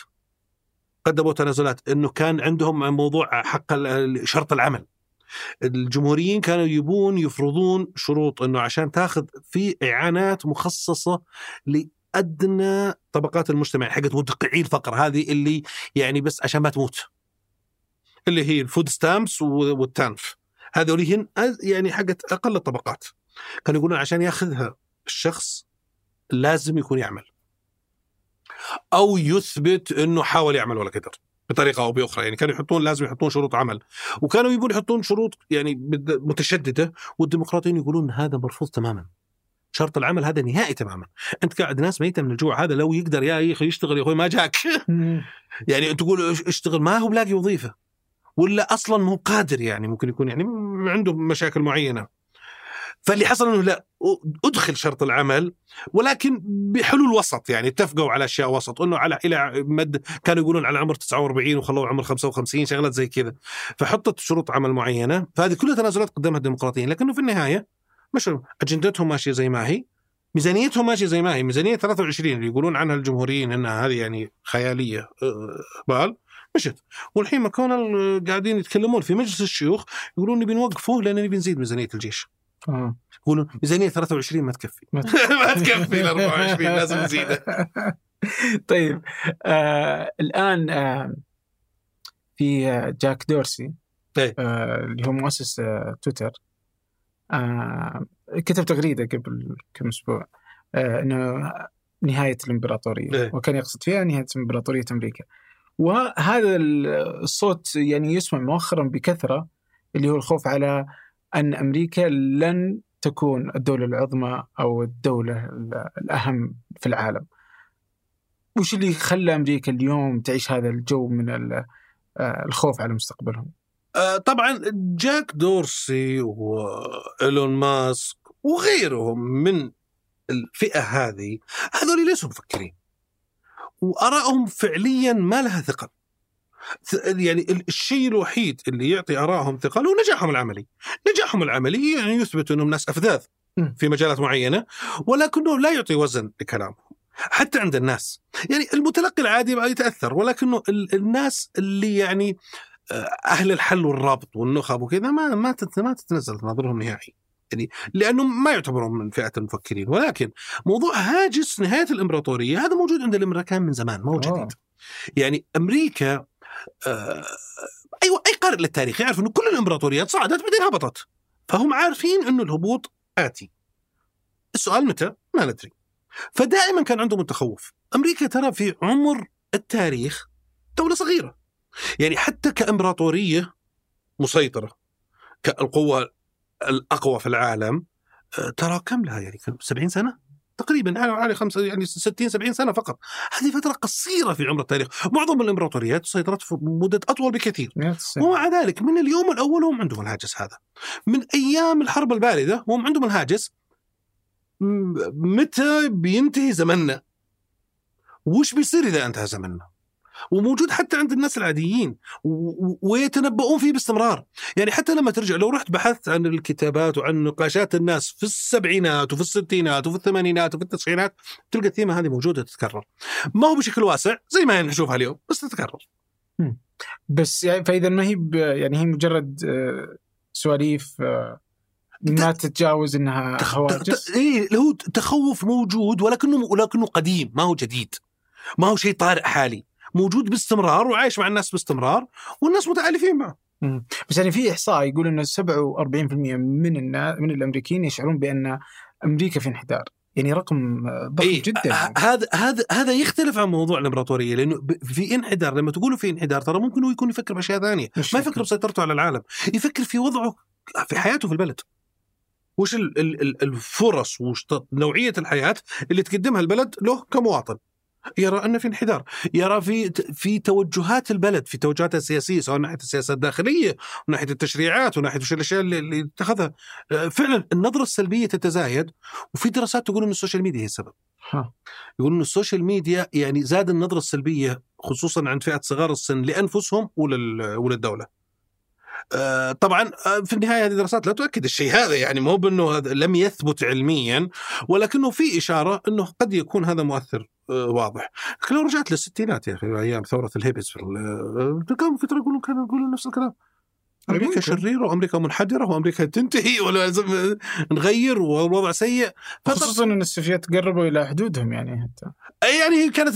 يعني قضية كوبا هذه كانت. حادثة استثنائية آه، يعني ثورة الهيمز لا كانت فترة ممتدة وتيار شعبي كبير يعني كان مكتسح بشعبيته بين الشباب يعني بين فئات عمرية معينة. كان مرة مكتسح يعني كل الأمريكان اللي أعمارهم اليوم بالسبعين كلهم كانوا هيبس في يوم من الأيام يعني لازم في فترة من الفترات دخل معهم. طيب. آه، عندك بس الصين اليوم جالسة يعني تكون قوة. آه، اختلاف إنه يمكن إذا أخذنا في الحرب الباردة أنا كانت بس ما بين طرفين إما أمريكا وروسيا. اليوم عندنا الصين روسيا أوروبا. ففي دول كثيرة جالسة تكبر. فلم ما عاد صارت أنا وآخر أنا و- والدول المختلفه فتتوزع القوى. هذا ممكن يضعف أمريكا برضو؟ شوف يعني فهل أمريكا عادي معها اليوم؟ مثلا يمكن مو لازم أنا ما راح أنهار بس أنا أتوقع إني بكون يمكن الثاني يمكن الثالث كقوة عظمى. آه لا. إذا لا؟ تتكلم عن نظرة الأمريكان الأمريكان ما يرون أنهم بيصيرون الثاني ولا الثالث ما يقبلون الشيء هذا. وهذا شيء يتخوف منه حتى بعض حلفائهم انه طيب وش بتسوي أمريكا لو جاء اليوم اللي أمريكا شافت نفسها إنها ما تقدر تصير الأول؟ مم. إنها ممكن تتهور. ممكن تتهور يعني وتتخذ إجراءات يعني ممكن تت... يعني سواء الأول مثلا كان الصين أو غيره انه تدخل في مرحلة إنها تستفزه على أساس إنها أكثر عسكريا قبل يصير الأول. فهم يخشون من الشيء هذا. آه، أنا لما أقول يخشون حلفاء أمريكا يتخوفون من الشيء هذا. ولكنه الحقيقة إنه أنت لما تقولي على تقدم الصين أو تقدم الهند أو البرازيل أو روسيا هذه كل أنت كأنك تقولي في فريق فايز في مباراة الذهاب 7-0 فممكن في الإياب يفوز 7-1 ولا 7-2 فقط هذا الفارق. لأنه أم... ارجع ارجع للتاريخ الحديث. الصراع بين أمريكا والاتحاد السوفيتي كان في برلين في جدار عند عند جدار برلين في نص في نص أوروبا الغربية. الصراع بين أمريكا وروسيا اليوم في شرق أوكرانيا على حدود روسيا. ففعليا النفوذ الأمريكي تقدم من برلين إلى حدود روسيا. آه. الصراع بين أمريكا والصين كان في فيتنام وفي كوريا. الصراع اليوم في تايوان. تايوان داخل الصين تايوان جزء من الصين. يعني أمريكا وصلت إلى داخل الصين. فبالتالي فعليا أمريكا متقدمة يعني أمريكا تعيش أقوى حالاتها حاليا. الصين ستتقدم وروسيا ستستعيد بعض من يعني هيلمانها السابق والهند ستبرز والبرازيل ستبرز والشرق الأوسط سيبرز وهذا كله يعني سيأكل من سيطرة ونفوذ أمريكا. ولكنه مثل ما قلنا الفرق بين 7 0 ولا 7 2 بس. يعني أمريكا ما زال يعني ما زالت في المستقبل المنظور آه، هي المسيطرة. يعني الصين نموها الاقتصادي ما راح يستمر بالشكل هذا.